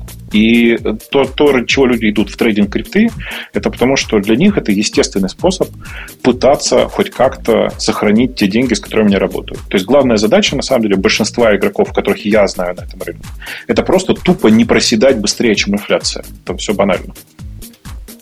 А сейчас они не потеряли разве кучу денег все массово? Ну, кто-то кто потерял, кто-то заработал. Тут, видишь, тут же сложный вопрос. Ну, а, а на Enron сколько людей, вспомни, потеряли? Это же не зависит от того, централизованная или децентрализованная штука. Нет, типа, просто люди говорю, покупают... Что... Да, что они туда идут идти, чтобы, ну, они идут в крипту, чтобы, типа, защитить себя от инфляции, но там риски такие сумасшедшие, что инфляция может быть типа понятным, предсказуемым злом по сравнению там с совершенно непонятными рисками. Да, вот я согласна с тебя, То есть, когда мне, ты говоришь кажется... инфляцию, Бобок, да, я скажу, то мне представляют какие-то бонды, знаешь, а не вот это вот все, когда у тебя один день ты богат, а другой день у тебя уже вообще ничего нет и так далее. Не-не, смотри, значит, с бондами это очень хороший пример. Дело в том, что бонды в классическом и в современном мире это штука, которая не покрывает инфляцию, гарантированно. Они изначально выпускают выпускают сейчас так, чтобы не покрывать инфляцию. Э, про падение и про потерю быструю денег – это такое же сравнение, как про самолет. Я напомню, что все с ужасом смотрят на то, как падают самолеты, но с точки зрения реальной безопасности это один из самых безопасных видов транспорта по количеству смертей на количество перевезенных людей. Здесь такая же история. Вы все забываете, какое количество людей каждый день теряют деньги тупо на просирании денег на классических акциях. Вот реально там просто там, ну, там, я думаю, что там в день есть десятки тысяч людей, которые остаются без копейки, играя с плечом на классических акциях, на классических рынках. Здесь ровно такая же история. Э, чуть больше контроля лежит на твоей стороне, и поэтому люди уверены, что у тебя меньше шансов, что кинут. Тем не менее, шансы, конечно, что кинут есть. Просто для того, чтобы тебя не кидали, нужно пользоваться децентрализованными решениями, а не идти туда, где тебя обеспечивают максимум удобства. Подожди, максимум удобства да, автоматически в обычных акциях там тебя не кинул, не кинул никто, правильно? А тут тебя реально кинули. Ну, то есть это разные вещи. Не-не, эта ситуация похожа на то, как NASDAQ завтра скажет. Ну, типа, чуваки, ну, не получилось. Ну, вот все, все, все чем даже не NASDAQ. У NASDAQ такой возможности нет. Какой имеете Fidelity? Скажет, ну, да, мы, мы ваши деньги крутили, инвестировали, но все, все деньги закончились. Ну, давай, давайте, Подождите, давайте а что, вы Lehman Brothers забыли, да? Конечно. Э, ну, Если вот сказали, ровно такая же история. Да. Ну, бывает. А, у нас такое да, тоже ну, так, бывало. Тоже такая же история. И, но когда у нас такое бывало, это была такая революция, что типа и государство пытается вмешиваться, чего-то там покрывать, э, с, ну, с разной степенью элегантности. И, и происходит это прям не каждый день. Это типа big deal. Здесь тоже не каждый день. Здесь да. тоже не каждый день. Последняя такая история, повторюсь, повторяюсь, такая же история такого же масштаба, это вот история MTGOX. Это 14-16 год. Это давно было в последний раз такого ну, масштаба. Да, но, но в традиционном рынке это гораздо реже происходит. У нас подобная история была но традиционный рынок... в восьмом году, по-моему. Не, не, подожди, рынок ты вспоминаешь постарше, э, традиционный рынок, у которого это типа Э, ну, там, если мы вспоминаем 2008 год, ну да, окей, Lehman Brothers и все за ним последовавшее. Вот. Но прямо сейчас, например, есть Credit Suisse, э, который там тоже как-то не очень хорошо себя чувствует. Просто как-то сейчас забыли, ну или кто, никто не следил особо. Но месяц назад там было довольно много шума на эту тему, а, что они тоже могут обрушиться. И многие другие в действительности там, просто Здесь, э, Не, ну у да, нас, это понимаешь, тут, тут, тут вопрос именно масштаба. Когда какой-нибудь Night Securities в один день закончился, понятно, что всем было плохо, э, кто вокруг него. Но это фигня. По, в мире, так сказать, по масштабу и по, по проценту всему, это, это полнейшая ерунда. Ну, закончились, закончились. Кто, кто там заметил. Ну, а тут же вторая в мире биржа, как Бобу говорит. Типа второй в мире инвестиционный банк закрывается. И говорит, все, что ваше, теперь наше. Ну да, Но видишь, тут же ты, ты, ты же не забывай, что это второй в мире криптобанк, то есть криптобиржа. Э, и э, количество этих бирж по сравнению с биржами в традиционном финансовом мире тоже существенно меньше. И ну, просто это пока существенно меньше индустрии, она меньше зарегулирована. При том, что, кстати, это интересный момент, что как раз именно эта биржа FTX больше всего топила за государственную регуляцию. Возможно, они что-то знали, знаете, на тему того, как вообще плохо себя иногда ведут некоторые компании. Но но в целом, еще раз, для меня кажется, что это прямо движение в правильном направлении. Я надеюсь, что вообще все человечество и те ребята, которые криптой занимаются, извлекут ценный урок из этой истории. В том, что никогда нельзя верить никому из таких людей. Обязательно нужно постоянно заниматься аудитом. Кстати, очень прикольно, что сразу после того, как э, произошло это событие, почти каждая криптовалютная биржа посчитала значит, необходимо выпустить большой стейтмент о том, что вот смотрите, вот это наши кошельки, на которых хранятся, хранятся, хранятся деньги, вы можете все проверить, все проаудировать, благо, что блокчейн, и все очень прозрачно и понятно. То, чего FTX никогда не делали. Э, ну, в общем, ясно, что история туманная и Кстати, Гриш, видимо... знаешь, от кого я получил похожее письмо, но наоборот со словами «мы временно останавливаем платежи». Ну, от кого? E-Payments. Ага, понятно, да. да. Это, кстати говоря, платежная система, которая три года назад, ну, мягко говоря, прогорела. А, и тоже вот, хотя казалось, мы ее не обсуждали, потому что там не крипта, там просто традиционная платежная система, но тоже ребята как бы оказались с дырой в несколько миллионов, несколько десятков миллионов, заморозились, получили новую эту, то есть покупал Верка, то есть, там какая-то была тоже темная история, и вот сейчас они потихонечку возвращают деньги, потому что они не продолжают бизнес, не могут, но сегодня, вчера, по-моему, пришло сообщение, письмо, что типа мы останавливаем выплаты. Ну, правда, у меня там, слава богу, денег, по-моему, полдоллара. Вот, поэтому я с интересом на это продолжаю смотреть. А полдоллара, полдоллара уже доллар.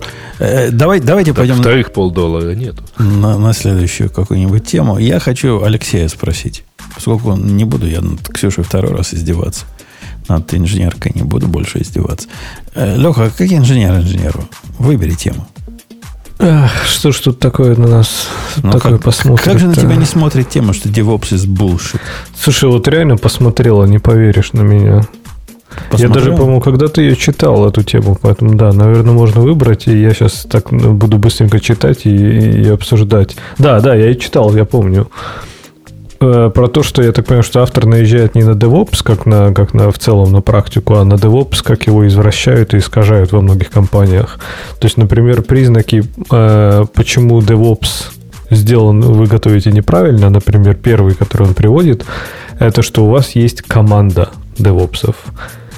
И по сути, ну, он, главный его посыл в том, что если вам нужно заводить тикет для того, чтобы что-то сделать с вашей инфраструктурой, это не DevOps. Сложно поспорить. Мне кажется, что как раз это шаг назад в сторону всяких там админов, тобой нелюбимых Умпутун. Но вымирающих. Что там скрывать? Вместе с QA. Маскирующихся. Понимаешь? Ну, То есть, прит, притворяющихся теперь девопсами. Ну, вообще, я, кстати, с ним полностью согласен, потому что мне кажется, что все, кто пытается, не все, но очень часто люди, которые пытаются имплементировать DevOps, для них это просто Kubernetes. Типа, если у тебя есть Kubernetes, значит, у тебя есть DevOps. А по большому счету DevOps это же действительно культура, по большому счету. И вот это очень многие упускают. То есть, типа, программист, который не может менять инфраструктуру собственного там продукта, э, как бы там, какие бы у вас технологии не были, если, говорю, программист не может пойти изменить сам, потому что, не знаю, вот запускает он новый сервис, нужна ему новая база данных. И для того, чтобы эту новую базу данных, он должен просто, ну, типа, взял, поменял деплоймент манифест, хоп, у него одна появилась.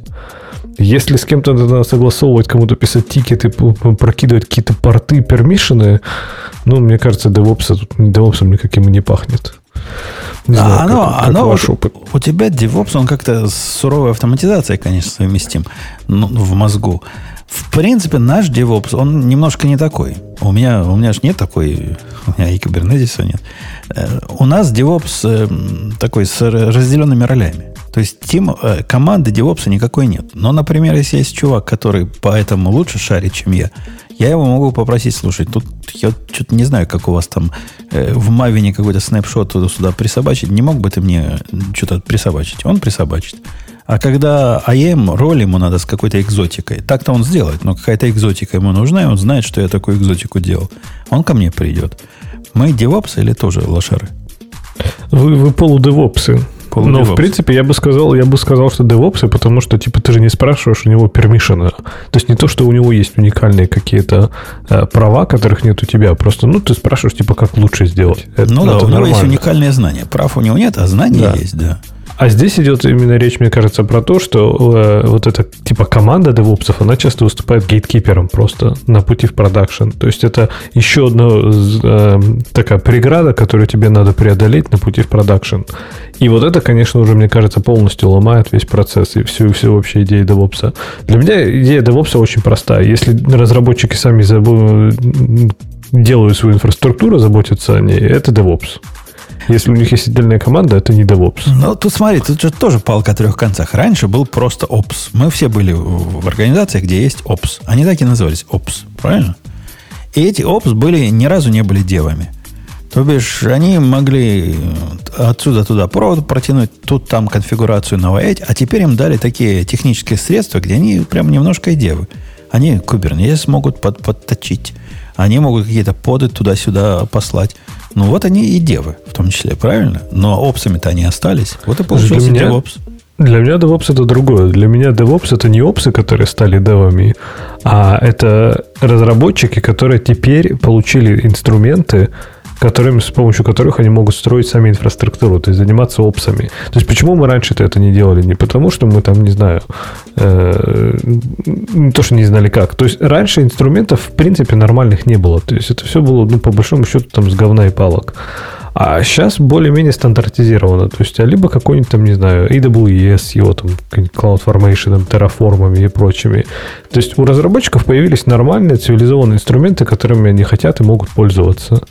И вот, мне кажется, эта культура и зародилась, как, в принципе, ответ на, на появление инструментов. То есть теперь, по сути, тебе не нужен админ, чтобы запустить новую виртуалку с базой данных и прокинуть порты куда надо.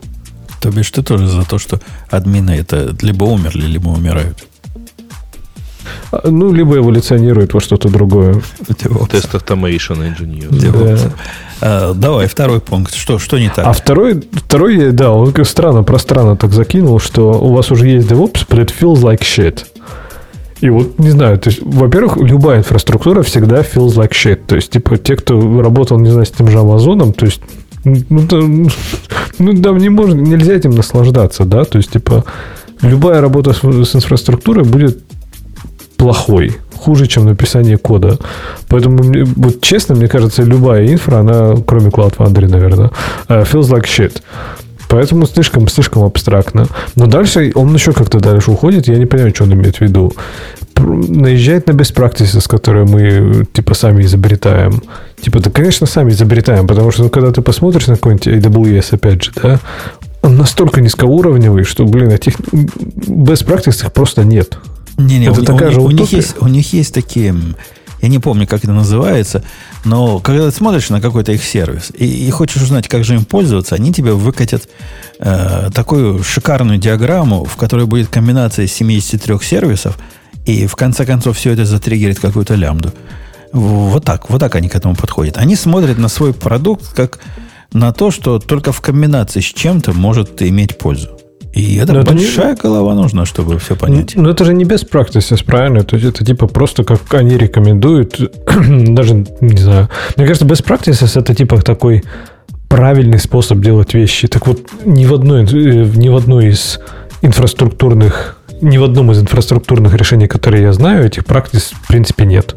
Только если это действительно не очень такая opinionated платформа, да, то есть кто скажет, какие best practices для Kubernetes? Ну, там есть парочка, да. А дальше ты собираешь просто, что хочешь из него. Просто любую буратину ты из него, в принципе, там скрутишь то же самое AWS. Это 56 миллионов способов разворачивать. Какая лучше? Вот какая best practice, например, использовать ECS э, на там EC2 или Fargate? Или еще что там у нас, какие-нибудь у них там механизмы есть для запуска там workloadов? Или там manage Kubernetes? А фиг знает, какая из них best practice? Не, это, это еще простые случаи. Вот когда тебе что-то надо такое не очень понятное, например, у тебя есть поднят туннель какой-нибудь, и, ну, к, к какому-то вендору. И тебе хочется поднять рядом второй туннель, но так, чтобы весь трафик с первого туннеля на твой перешел, не трогая первый туннель. У них, в принципе, есть, вот можно найти статьи о том, как это делать. И когда читаешь эти статьи, ты поражаешься. Во-первых, там слов много непонятных. А во-вторых, используется какая-то куча сторонних сервисов, и просто не верится. Ну, неужели нельзя это прямо при помощи VPC? Я вам скажу, можно. Но почему-то у них все, все решения, все best practices, о которых Леха говорит, они все очень сложные и очень over-engineered. У них обязательно где-то будет лямбда, которая на что-то среагирует. У них обязательно будет динамо, в котором чего-то будет храниться. У них обязательно будет 35 ролей в АЕМе, которые вообще не пришей кобыля хвост в этом случае. И вот все вместе как-то взлетит. При этом я видел людей. Моя, моя дочка в законе, она же как раз вот это и была, которая по без все реализовала. Типа приходит ко мне и говорит, слушай, как мне сделать так, чтобы в, в Амазоне на инстансе какая-то задача каждую ночь запускалась? Я говорю, ты что, что там крон запустили, там систем триггер сделай. Ты думаешь, как она сделала? Она пошла, посмотрела без практисы. В без практисах это, вот, надо к Cloud Watch, который умеет э, по времени генерить ивенты, прицепить лямбду, которая будет активировать какой-то хук, и потом этот хук через еще какой-то сервис можно попросить к твоему инстансу. Вот так у них делают кроны. Понимаешь, э, ответ Амазона практически на все это лямбда. Но я даже про best practices э, говорю не про то, что, как вот они говорят, как делать. Иногда best practices это же не вопрос, как делать, а зачем. То есть, типа, какие-то у тебя есть какая-то проблема, и как ее решить, да? А они вот действительно развезут, там, я не знаю, 56 лямп, у тебя абсолютно все сервисы, которые есть в Амазоне, вовлечены. А иногда, мне кажется, best practice там либо не делать, либо, ну, понимать, понимать, какие вообще доступны инструменты. Не знаю, мне кажется, вот этот странный у него наезд, типа best practices в Ops у каждого свои. Это нормально, потому что их нет универсальных. Ну, я, по крайней мере, ни разу не видел. Э, наезд на безопасность его тоже странным, мне кажется. То есть, опять же, это не потому, что типа э, DevOps такой плохой, а мне кажется, просто люди забивают на безопасность. То есть с DevOps, без DevOps, если их не интересует security, то, ну, блин, ничего не поделаешь. Ну, как э, до DevOps хранили паролики прямо хардкодят внутри кода. Ну, с тех пор научились их в environment целиком класть. Ну, ну типа виде. того, типа того, да. То есть, поэтому, не знаю, вот отсутствие security это точно feels like shit, но я бы не сказал, что это специфика DevOps, это скорее культуры, инженерной культуры вообще в, в компании. Что там еще наезжает? Naming conventions, ну окей, допустим. А, management, вот это я не понял наезд, что типа, если вы не оптимизируете все эти, все эти ресурсы в амазоновские, то вы типа вообще не DevOps, а лошара какой-то. Типа, ну блин, ну, ну, иногда оптимизировать будет тупо дороже, чем их просто закидать деньгами. Это же бэкэнд. И это раз, а два, а кто, те, кто пытался оптимизировать, те же в цирке не смеются. Это прям дофига сложная задача. Там миллион способов оптимизации, э, в смысле денег есть. Они с разной степенью предсказуемости работают. И вменяемых э, средств, ну, у Амазона какая-нибудь есть там приблуда, которая, как у них это называется, я уже не помню.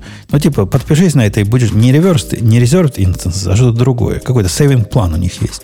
И будешь платить меньше. Она вот это самое близкое к тому, что есть для, для простого девопса. Все остальное там реально сложно. Там с потами, например, какими-то, которые ты поднимаешь, запускаешь, это, это не, не девопская проблема, это программерская проблема. Это проблема вообще ну, не, не, не про оптимизацию цены, а про э, переделывание приложений и всех систем, чтобы они могли с этим совсем работать. Не, это, это прям большая проблема. Целое дело. И Amazon, по-моему, умышленно не помогает нам наши затраты оптимизировать. Зачем бы им это надо было? Да, в общем, вот этот наезд, типа, почему это feels like shit, я не очень понимаю. То есть, странные наезды, на мой взгляд. Но, тем не менее, что он дальше предлагает, я тоже не понимаю. Он говорит, что запустил 200 Kubernetes э, кластеров. Вот это меня тоже всегда, кстати, удивляет. То есть, а в deploy типа бла-бла-бла. То есть, запустить Kubernetes кластер это фигня. Да, блин, любой идиот может запустить Kubernetes кластер, особенно менедж. Обновить Kubernetes кластер вот это интересная задача. То есть, если ты его запустил, никогда в жизни не трогал и не апгрейдил, вообще все четко. Прям офигенно. А, да, так что, так что интересно. А, что он советует, я так и не понял. Кто-нибудь понял из вас? Stay agile. А что, что это? Ну, что и, если ты agile, Почему-то я вижу, кор- ко- вижу корову и какашку. это, это и есть agile. А с какой стороны? Слева или справа agile? С коровой или с другой стороны? Я думаю, в середине где-то. Они, они где-то в середине сходятся. Получается agile, да. когда корову с какашкой объединяешь. Типа, те, кто сейчас слушает записи, наверное, думают, что это какая-то, как, иносказание какое-то. Не-не, прям quite literally у него картина нарисована, там типа build, код, тест и корова. А справа написано release, deploy, operate, monitor, и там какашка. Ну, то бишь, вот эту часть мы уже умеем делать хорошо, а вот эту часть еще не умеем, видимо, делать а хорошо. А корова-то почему? Ну, корова вкусная. А что кроме какашки? Вот какашка, с одной стороны, понятно. А с другой стороны, что должно быть? Что бы ты, Ксюша, поставила? Фею сюда? Ну, вот то, что мы умеем. Как следует, солидно делать. Может, это бык. Он солидный, как бык. Вот эта часть плана. Э, слушай, там же стейк можно было нарисовать. Стейк еще вкуснее. Стейки плывут, плывут по реке. Э, окей, окей. В общем, ничего не понятно, но с чуваком мы ну что, местами согласны, потому что DevOps э, иногда чувствуется как bullshit, да? Ну, что там скрывать? Чувствуется. А, во, bullshit, понял? А, ну вот, бул, бул, да. Только, да, да, все, все, все а я, я, я, а я говорил, что это не корова, а бык, скорее всего. Ты видишь? Ну, я да, увидел. Да. По Сразу по раскусил его, да. Э, ну что, давайте пойдем на темы наших дорогих, я думаю, да? Ну, давайте попробуем туда пойти. Давайте я их выберу. Выберу тему слушателей. Давайте. Выбрал. Давайте. Ну, тему про, э, про 13% э, бывшего Фейсбука мы уже обсудили. Прекрасно. Так, э, новость про то, что в России осудили человека за использование защищенного мессенджера. По-моему, не мессенджера, а VPN, нет? Мессенджер, мессенджер. Ну, короче, а, это... а, а ты говори погромче чуть-чуть. Э, а, я понял, в чем дело. А в чем дело? Просто громче. На самом деле, почему? Ну, окей, окей, хорошо, буду говорить погромче. Короче, да, ну, у меня, разумеется, не открывается. Ребята, перестаньте давать ссылки на домены .ru, потому что нет никакой гарантии, что он у нас откроется у всех. А, но вот типа чувака, который э, использовал э, защищенный мессенджер. Не, это, это, не просто, это не просто защищенный мессенджер. Бобук, ты знаешь детали этой истории? Это какой-то такой особый мессенджер. А Бобук не ушел? Бобук отвалился у нас, да? Ну, Бобук, Бобук а, здесь просто старается не, не тормозить вас своим интернетом. Не-не, там какой-то мессенджер, который как-то странно называется, и у него как-то репутация не самая лучшая. И как- как-то история не, может быть и не тем, чем кажется. Леденящая кровь, да. Мы, мы не знаем никаких подробностей, честно скажу. И больше того, после того, как сказано было, что там какой-то менеджер, мессенджер, который начинает, начинается на VIP, я помню, VI. VIPOL, а, да, и, или VIPOL да, да, какой-то, да. Да-да-да. И в тот момент, когда было типа, при обсуждении было сказано, это вот этот мессенджер, и дальше типа указано на конкретный мессенджер, было сказано, нет-нет, это не он, это другая программа, просто с тем же названием. То есть, на самом деле, понятно, что ничего не понятно. Мы не знаем деталей этого, этого всего, и подозреваю, что на самом деле там все как обычно, обычно человека, вероятно, вполне осудили, может быть, и за какое-то даже дело, но точно не за то, что написано вот в этой статье. Но в этой статье приводятся цитаты из э, открытого уже этого дела, там уже и имя этого гражданина известно. Ну, и... там дальше есть ссылка на Хабр, где написано... Белоус ГВ некий использовал указанную программу в целях ее последующего использования, записал на SSD-диск Samsung такой-то из своего персонального компьютера, после чего в указанной квартире период такой-то, осознавая, что использование данной программы приведет к нейтрализации средств защиты компьютерной информации провайдеров, регулярно осуществлял запуск вредоносной компьютерной программы WiPol со своего персонального компьютера, тем самым используя ее. Прямо язык просто ух, аж у меня заворачивается. так они так пишут. В результате использования Белоусом вредоносной компьютерной программы были нейтрализованы средства защиты компьютерной информации, выразившиеся в невозможности однозначной идентификации пользователя Белоусова ГВ и его сетевой активности в сети интернет, в кавычках, в том, что провайдерам оказывать услуги связи, включая доступ к сети интернет по месту жительства Белоусова, та-та-та. Ну, так, а позволил себе скрыться от, от слежки. Слушайте, а что такого именно, почему этот вайпол так преследуется? Пишут, да он не преследуется, пишут злые языки, Ксюша, что Вайпол это такая программа, которую используют нехорошие люди для того, чтобы в каких-то даркнетах какие-то свои дарк дела делать. Есть э, такое мнение. А в смысле, это только один мессенджер, там у них больше других нету? То ну, есть... вот это такой специальный мессенджер для злодеев. Ну, вообще у них нормальный сайт. Learn more about features. Просто encrypted. Не знаю. Тут как-то не, не, не выглядит, что каждый кто там в Даркнетах сидит. Каждый вот этот негодяй его использует. А ты думаешь, раз Даркнет, значит, что-то должно быть такое, типа, телнета, да, так, для хакеров? И, и белая дорожка на каждой, на каждой странице, ага. Да, тут какая-то халява вайпол APK скачать. Это вообще, это вообще Даркнет или кто?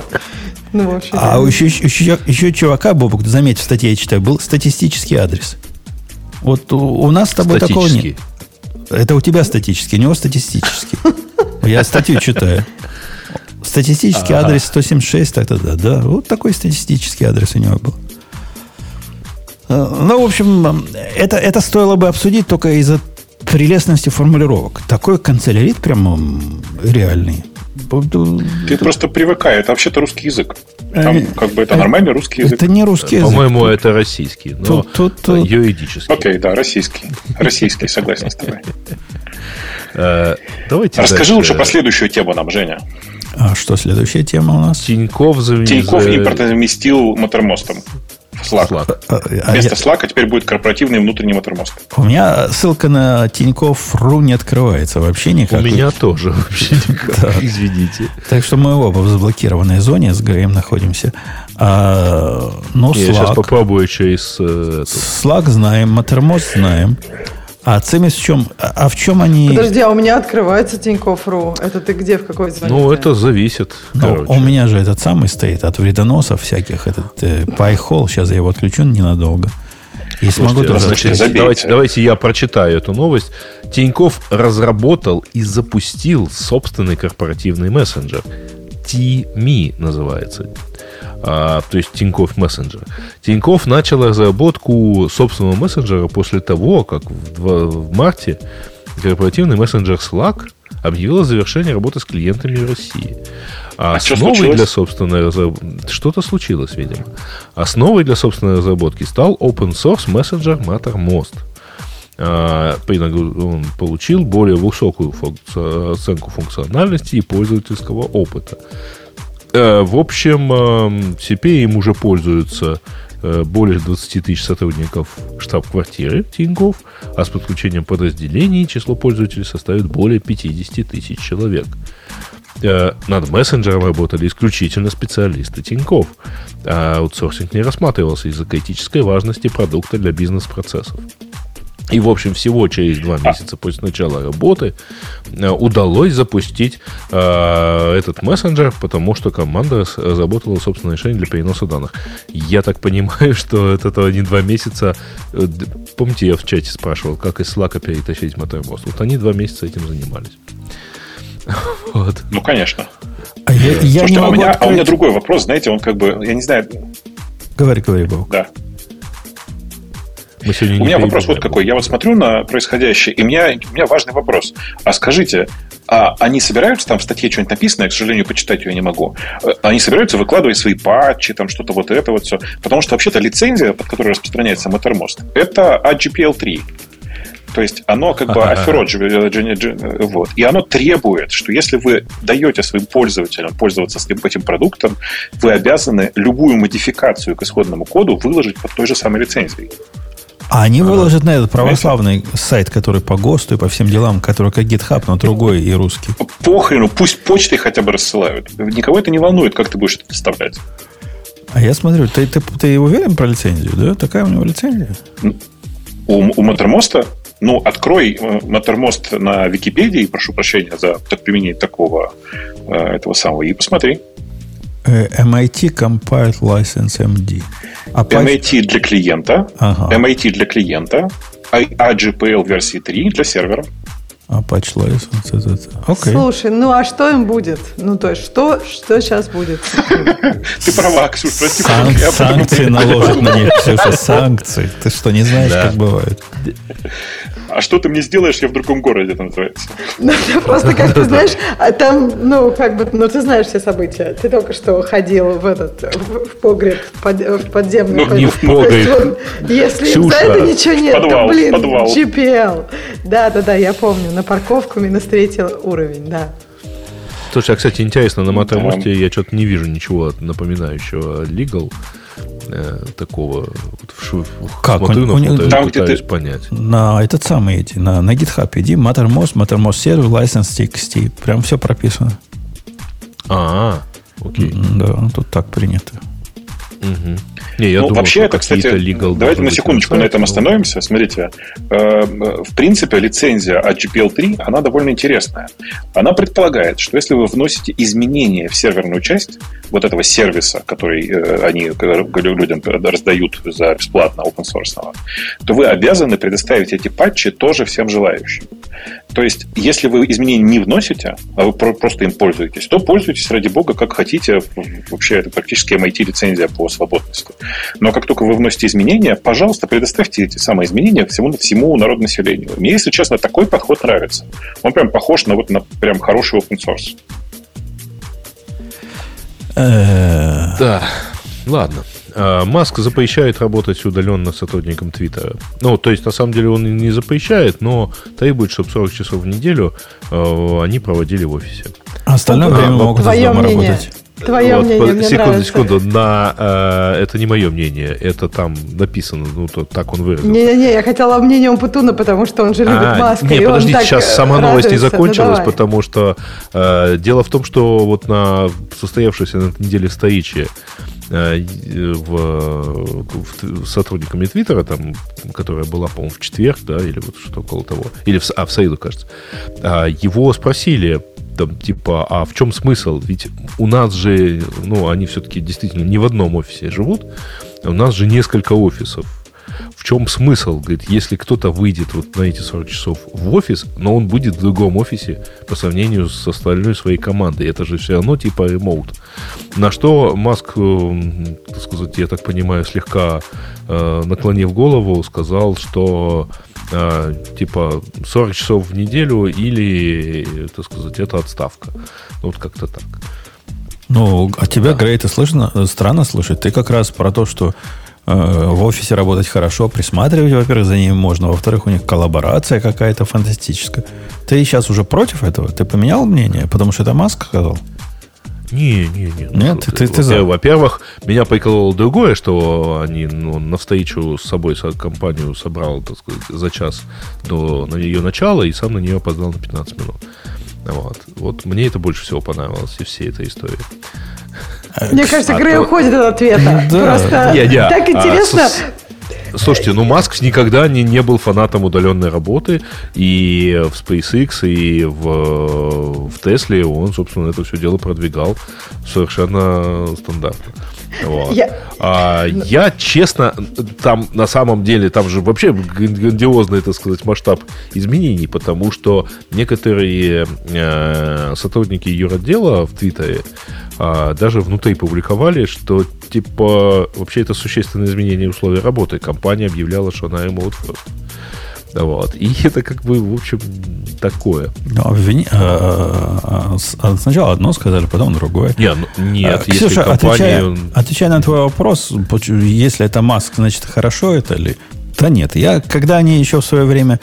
Э, мы, помнишь, обсуждали, когда все остальные пошли в, в ремонт, а они как лошары сидели вместе, Я и тогда бурчал, что бредятина какая-то. И Подожди, говорят, они что... в пандемию первые пошли в ремонт и говорили, что у них ремонт навсегда. Они это объявили я, я еще про, раньше, я чем про Маска компании. говорю, не про А, про Маска? А, да, понятно. когда Маск был против этого, и вот это, вот это весь бред о том, что нам надо всем... Ну, немного вместе. сложно собирать автомобили ремонт. Ну, автомобили-то автомобили, но я уверен, у них большая часть не автомобили собирают народу. И ракеты работают. тоже так не ремонт. Не ну да, но те, кто могут, тем же тоже нельзя. Мне вот да очень ладно, нравится, знаете... НАСА вот, тоже, вот... они много ремонт у них инженеров работало во время пандемии. Ну, то есть, есть люди, которым нужно быть на месте, а куча людей, которым не нужно быть в каком-то помещении определенном. Мне прям очень нравится вся эта история с Маском и то, как он всегда аргументирует примерно себе. Он прям похож в каком-то смысле на нас с Умпутуном, который говорит, что да все это фигня, и на самом деле, если человек хорошо работает, он будет получать хорошую зарплату. Вот и Маск также. Типа, ну я же живу на фабрике, говорит он. И ничего. Я буквально не выхожу с фабрики круглыми сутками. Ну, просто он забывает добавить, что у него на территории фабрики дом на 2000 квадратных метров. А так все в порядке, в принципе. Ну, типа, конечно. Почему все не могут проводить на фабрике большую часть времени? И тут с Твиттером такая же история. Я надеюсь, что в офисе Твиттера он уже построил для себя небольшой кабинет, ну, там, поменьше, чем на фабрике, то есть квадратов на 400, чтобы там была кровать, там бассейн, вот это все, чтобы буквально дневать и ночевать в офисе. Слушайте, а э, напомните мне, пожалуйста, в прошлый раз же Леши не было, да? Не было. И, то есть, э, я просто вспомнил про комментарии, сейчас пошел его перечитал к прошлому выпуску, про то, что, господи, зачем я дослушал этот выпуск? Сидят четыре сытых сеньора и раздают советы из разряда «перестаньте быть бедными». Вот. Э, то есть, вот это чем-то перекликается с нынешней темой, потому что ну, нас сейчас тоже обвинят в том, что мы на основании собственного опыта советуем перестать быть, перестаньте быть, э, так сказать, несчастными от работы в офисе или удаленно. Э, ну да, сидим и, значит, сыто... сыто, сыто ну, я просто пытался животы. посчитать. Я тоже отношусь к сытым сеньорам. Значит, видимо, да. Но тебя отнесли, да. Был бы Леха, ну, сказали, Ксю... пять сытых сеньоров. Ксюшу бы сеньоритой назвали наверняка. Он даже этот... Ксюша настаивала, что она может называться вполне программистом. И ну, она с этим нормально. Так что... уже. Женщина. Нет, кстати, это программистка нормально звучит. Просто я к остальным еще не совсем привыкла. А, как, как тебя, Ксюша, женщина-король? Женщина-король. Это а, новое, а, а, новая киноха подожди, такая есть. Женщина-король. А в чем проблема? Был, был, есть же феминитив королева. Типа Нет, это обидное, это обидное слово. Это как, ты, как, как не настоящий король, ты понимаешь? Уверен? Ну, так они считают. Кто? Ты, авторы этого названия, этого фильма. Ага. Ты, ты по, по, по, на IMDb поищи, там есть такая э, женщина-король. Ну, а никого не возмущает, а да, никого не да. возмущает, что Burger King э, по-прежнему называется Burger King. Что это вообще за угнетение женщин? Безобразие, безобразие. Не, ну с тех пор у меня теперь душа свободна, э, спокойна. С тех пор, как начали компания объявила вот это, то, что Ксюша нам, помнишь, рассказывала, Бубук, о том, что на женщинах не, не проверяют автомобильные э, вот эти куклы. Теперь сделали куклу. Не да, повер... да, вышли. Не да, поверишь, вышла. с грудью. Кукла с грудью. Грудь, говорят, не а проминается, но зато красиво. А что ты а вот это? Ну, на самом деле, это же другой центр тяжести. Это вообще, э, ну, я не понимаю, почему ты иронизируешь. Мне кажется, Потому что дело. специалисты, которые... Я, я же не специалист по поводу кукол, ага, которые ага. используют. Специалисты говорят, что вот эта кукла, которую они сделали, она попадает, по-моему, в 35% женщин, или я не помню, какой-то такой процент женщин. А вот mm-hmm. та мужская кукла, которая была, ну, предыдущая кукла, бесполая, mm-hmm. она попадала там в 47% женщин. Но вот это, вот это теперь с грудью, ну, представляет собой Или, ну, а меньше, подожди, меньше женщин. Слушай, слушай, ну, ну, а херов сделали куклу, пусть переделывают. Я не понимаю, в чем вообще фишка. Ну, то есть, если она попадает хуже, то просто выкиньте эту, сделайте новую. То есть, в кукле не должна быть грудь. Кукля, кукла просто должна делать так, как, ну, я не знаю, вести себя так, как ведут себя большое, ну, максимальное количество людей мы можем тут представить. И, кстати, Правильно? специалисты говорят, что все эти доводы про центр тяжести, они куклам как-то не, не про то. У кукол всего этого не делают. И у, у мужской куклы нет никакого центра тяжести. Она такая средняя по больнице сделана. Это, это как? Это так, что они не пытаются, как, они не пытаются эмулировать центр тяжести человека, им важно не эта характеристика, а важно что-то там другое. Вы почитайте специалистов, я же не специалист. Нет, но подожди, я, с движуха-то это вообще с чего началась? С того, что статистика показывает, что женщины больше погибают от, от, ну, от ударов похожей силы, то есть мужчины меньше погибают. И опять же, ты можешь сказать, да, может быть, мужчины просто меньше погибают, может быть, но может быть фишка в том, что надо делать так, чтобы все меньше погибали. Понимаешь, может быть, если женщины будут меньше погибать, мужчины вообще не будут погибать. Всем хорошо, понимаешь? А, а, а как тебе теория? Может, просто женщины более хрупкие? Тогда я говорю, ну блин, ну тогда сделайте а машину а может, пожестче, просто... чтобы женщины просто не погибали. Ну то есть, понимаешь, я, я окей, если мужчин будет погибать ноль, а женщин, например, одна. Это лучше, чем сейчас, когда погибает, блин, половина женщин и часть мужчин. Слушайте, а, а я придумал, я придумал чудовищную совершенно вещь, но которая очень хорошо укладывается в то, про что говорит Ксюша. Я предлагаю запретить в часть автомобилей, ну, например, выпускать BMW X5, в которую нельзя возить, в которой нельзя возить женщин. Точно, как точно. Вам? И, кстати, цифры это твои, которые ты говоришь, они же тоже лукавые, они же абсолютно, не абсолютно относительные. То есть в тех авариях, в которых женщины попадают, то, и в абсолютных количествах женщины погибают меньше, чем мужчины.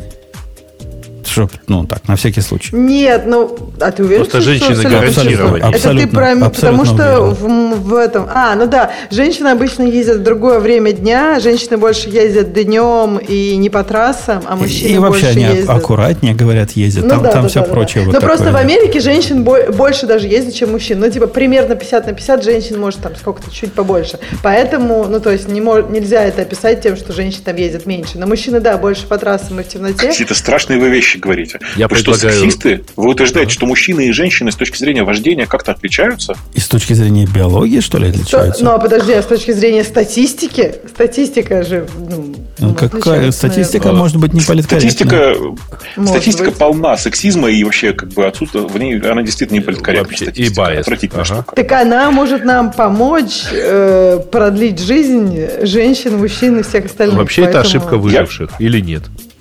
Я вам хочу сказать, что вы вообще, вот знаете, вы ужасны в своей предвзятости. Вы, например, предвзяты против маркетологов. И поэтому не цените некоторые совершенно гениальные шутки Грея. Потому что только что он гениально пошутил, сказав, что вообще статистика ерунда, потому что она байс.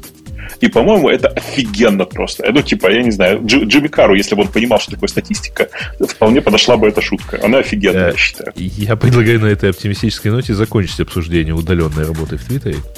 Так Игорь. это вы вообще ничего не сказали. Меня удивило. Я, должна, я надеялась, что вы будете долго ругаться и, так далее, а вы как-то... А это, это потом... просто... Не, ну для меня это не новость, но это было всегда убогая идея, и она и сейчас осталась а, убогая идея. Ты просто знал, что э, Маск это принесет в Твиттер, и как бы просто тебе кажется, что это убогая идея. Ну, а, а как думаю, ты вообще что... чувствуешь?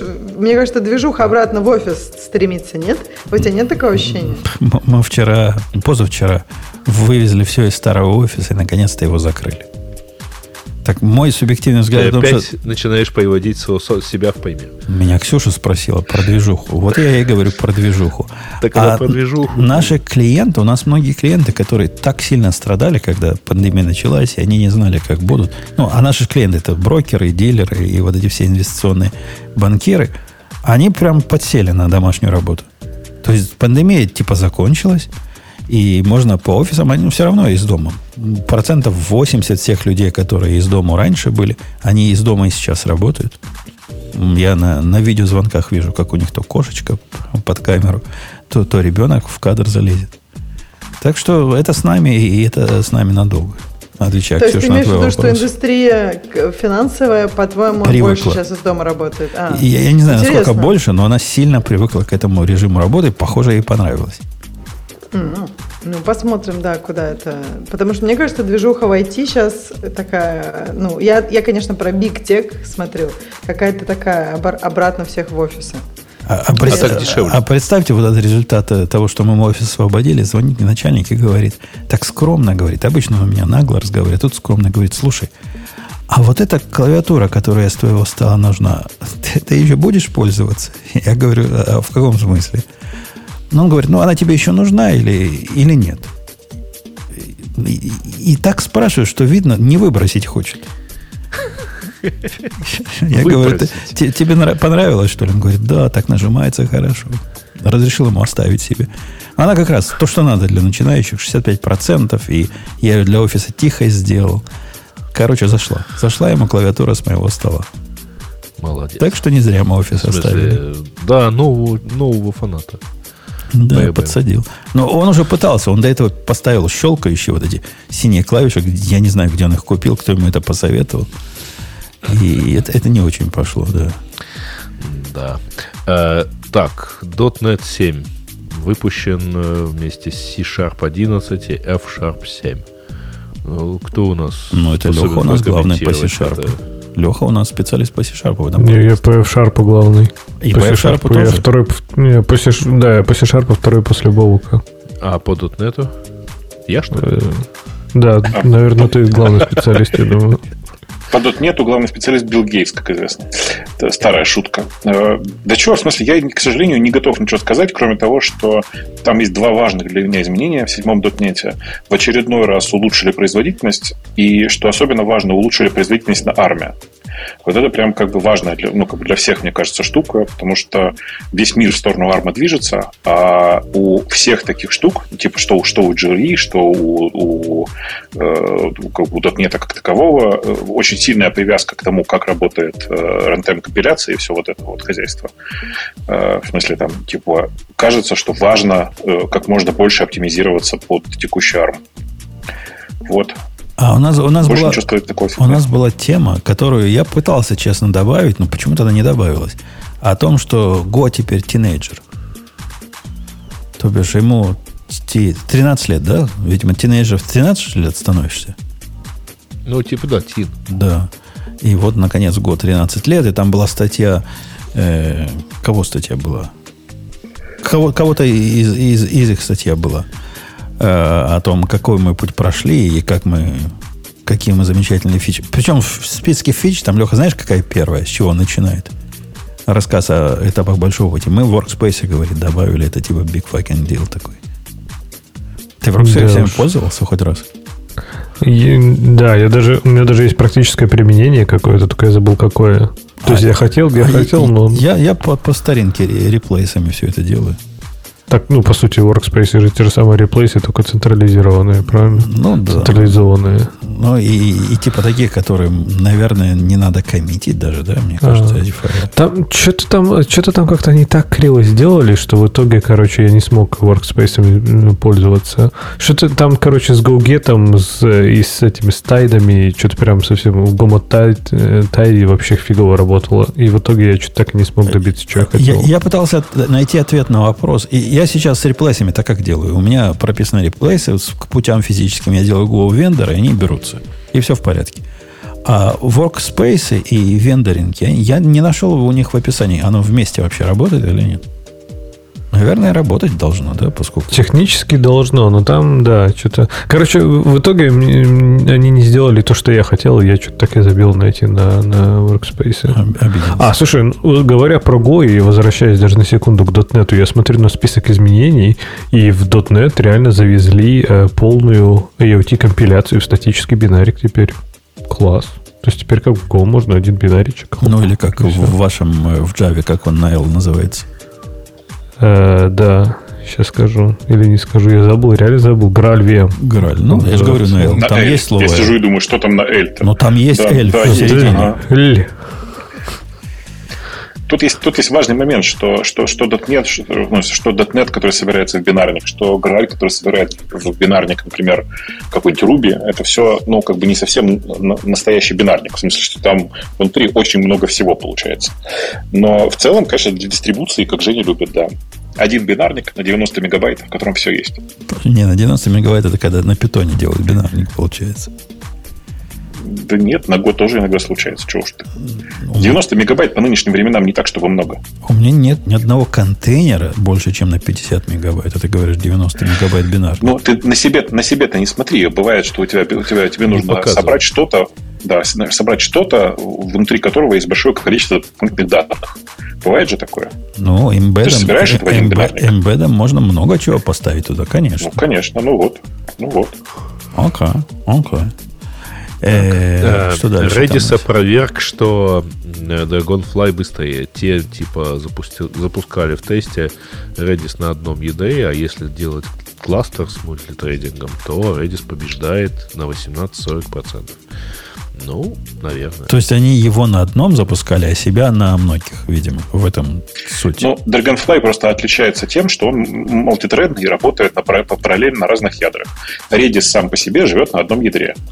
Э, и для того, чтобы вы запустить не на одном ядре, а, а широко, нужно поднять э, Redis кластер на одной машине. Ну и все. А, и я хотел сходу сказать, ну, наверное, ваш Dragonfly на Go написан, поэтому там трудно. А не, ну, он на, на, на сях. Или на сях плюс-плюсах. Что-то такое ну, сишное. На сях, наверное. На сях, а, похоже. А, так, FTX э, пропускаем. Э, тут какая-то, какой-то странный тред про то, что инженеры в Твиттере просили сделать самую неэтичную вещь. Ну, окей. А самую неэтичную вещь это следить за пользователем. Ну да. Детально следить за пользователем. Ну, не знаю я что-то не понял, что надо обсудить, так сказать, моральные страдания э, программиста, который все-таки сделал то, что он то, что его попросили, или... Он сделал, но очень страдал и теперь раскаивается. Что? Бывает такое. Просто не очень понятно, зачем он сейчас про это рассказывает. Почему нельзя было про это рассказать несколько лет назад, до того, как Маск пришел. Но он же говорит, что в свете новых организационных изменений в Твиттере я чувствую необходимо вот это все рассказать. Так я и говорю, а что изменилось-то? Ну, пора выйти из шкафа, наконец-то. Когда-то же этот момент наступает. Вот такой у него. Э, Он, наверное, это написал в надежде, что Маск возьмет его обратно на работу.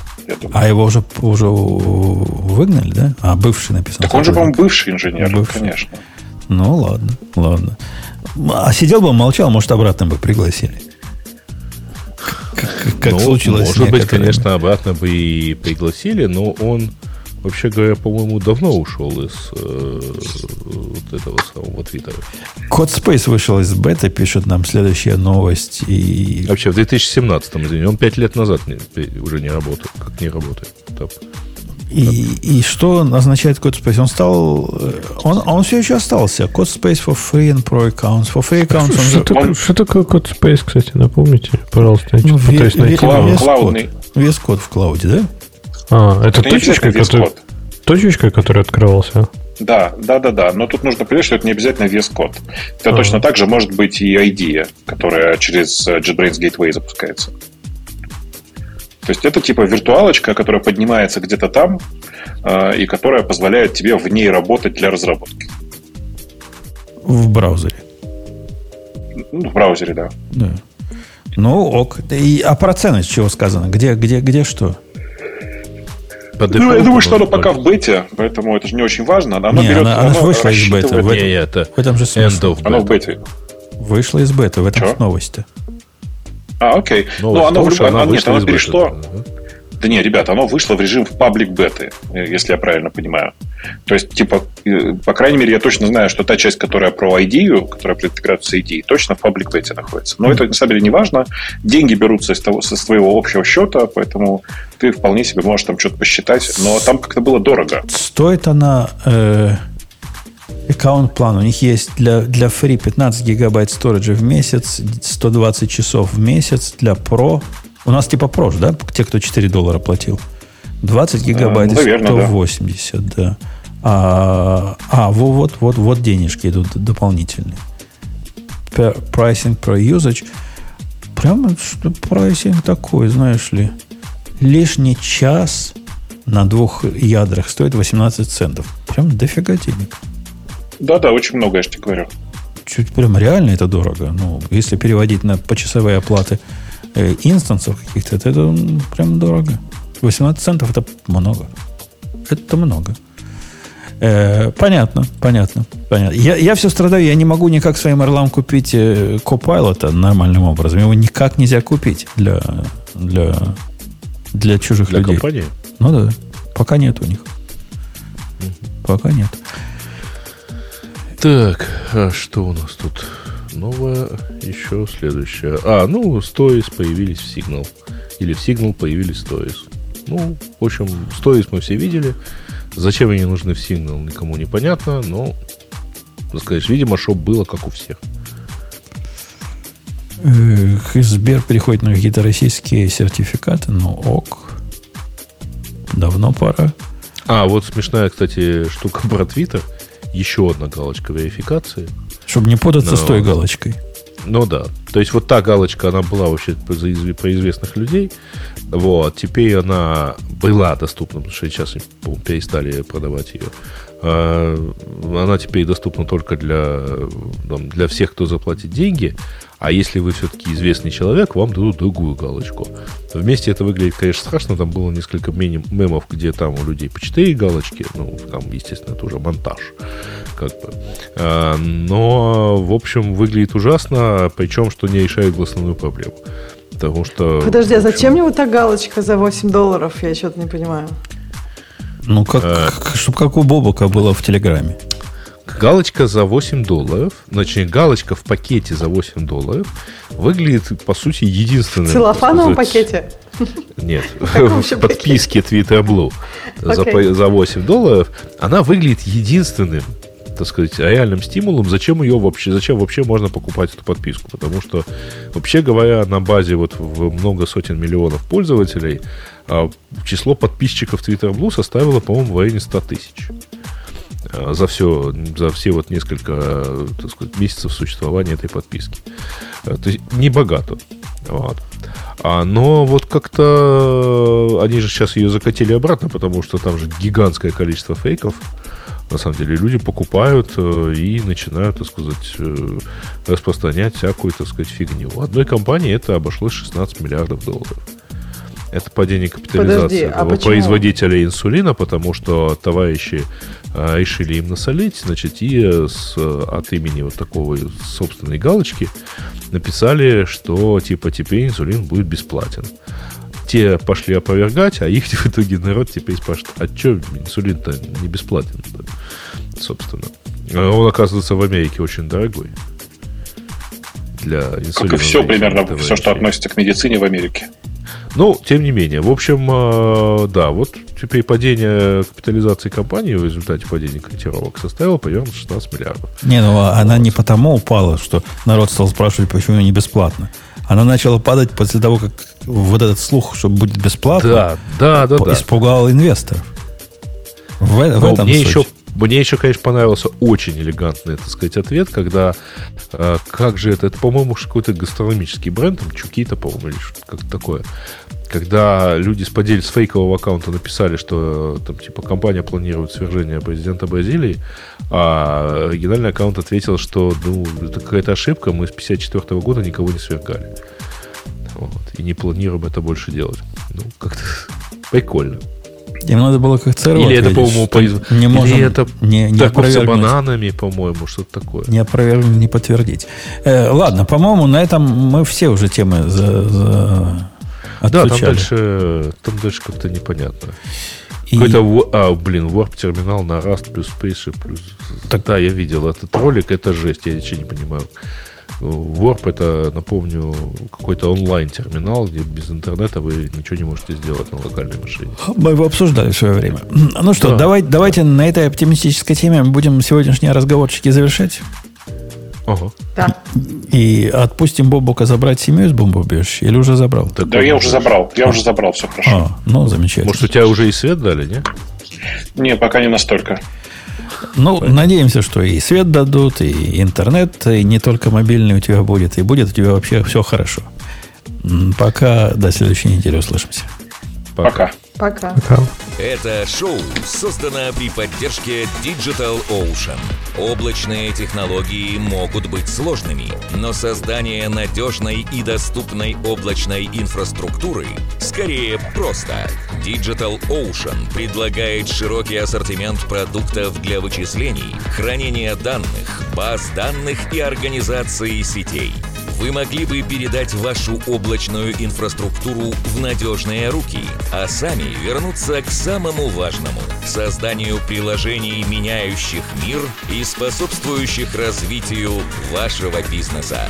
Предсказуемые цены, подробная документация и услуги, которые нравятся разработчикам – это и есть Digital Ocean. Получите поддержку на каждом этапе роста от команды из одного до команды из тысячи человек с помощью простых и мощных облачных технологий. Развивайтесь в Digital Ocean. Начать бесплатно можно по ссылке dot.co slash radio 2022.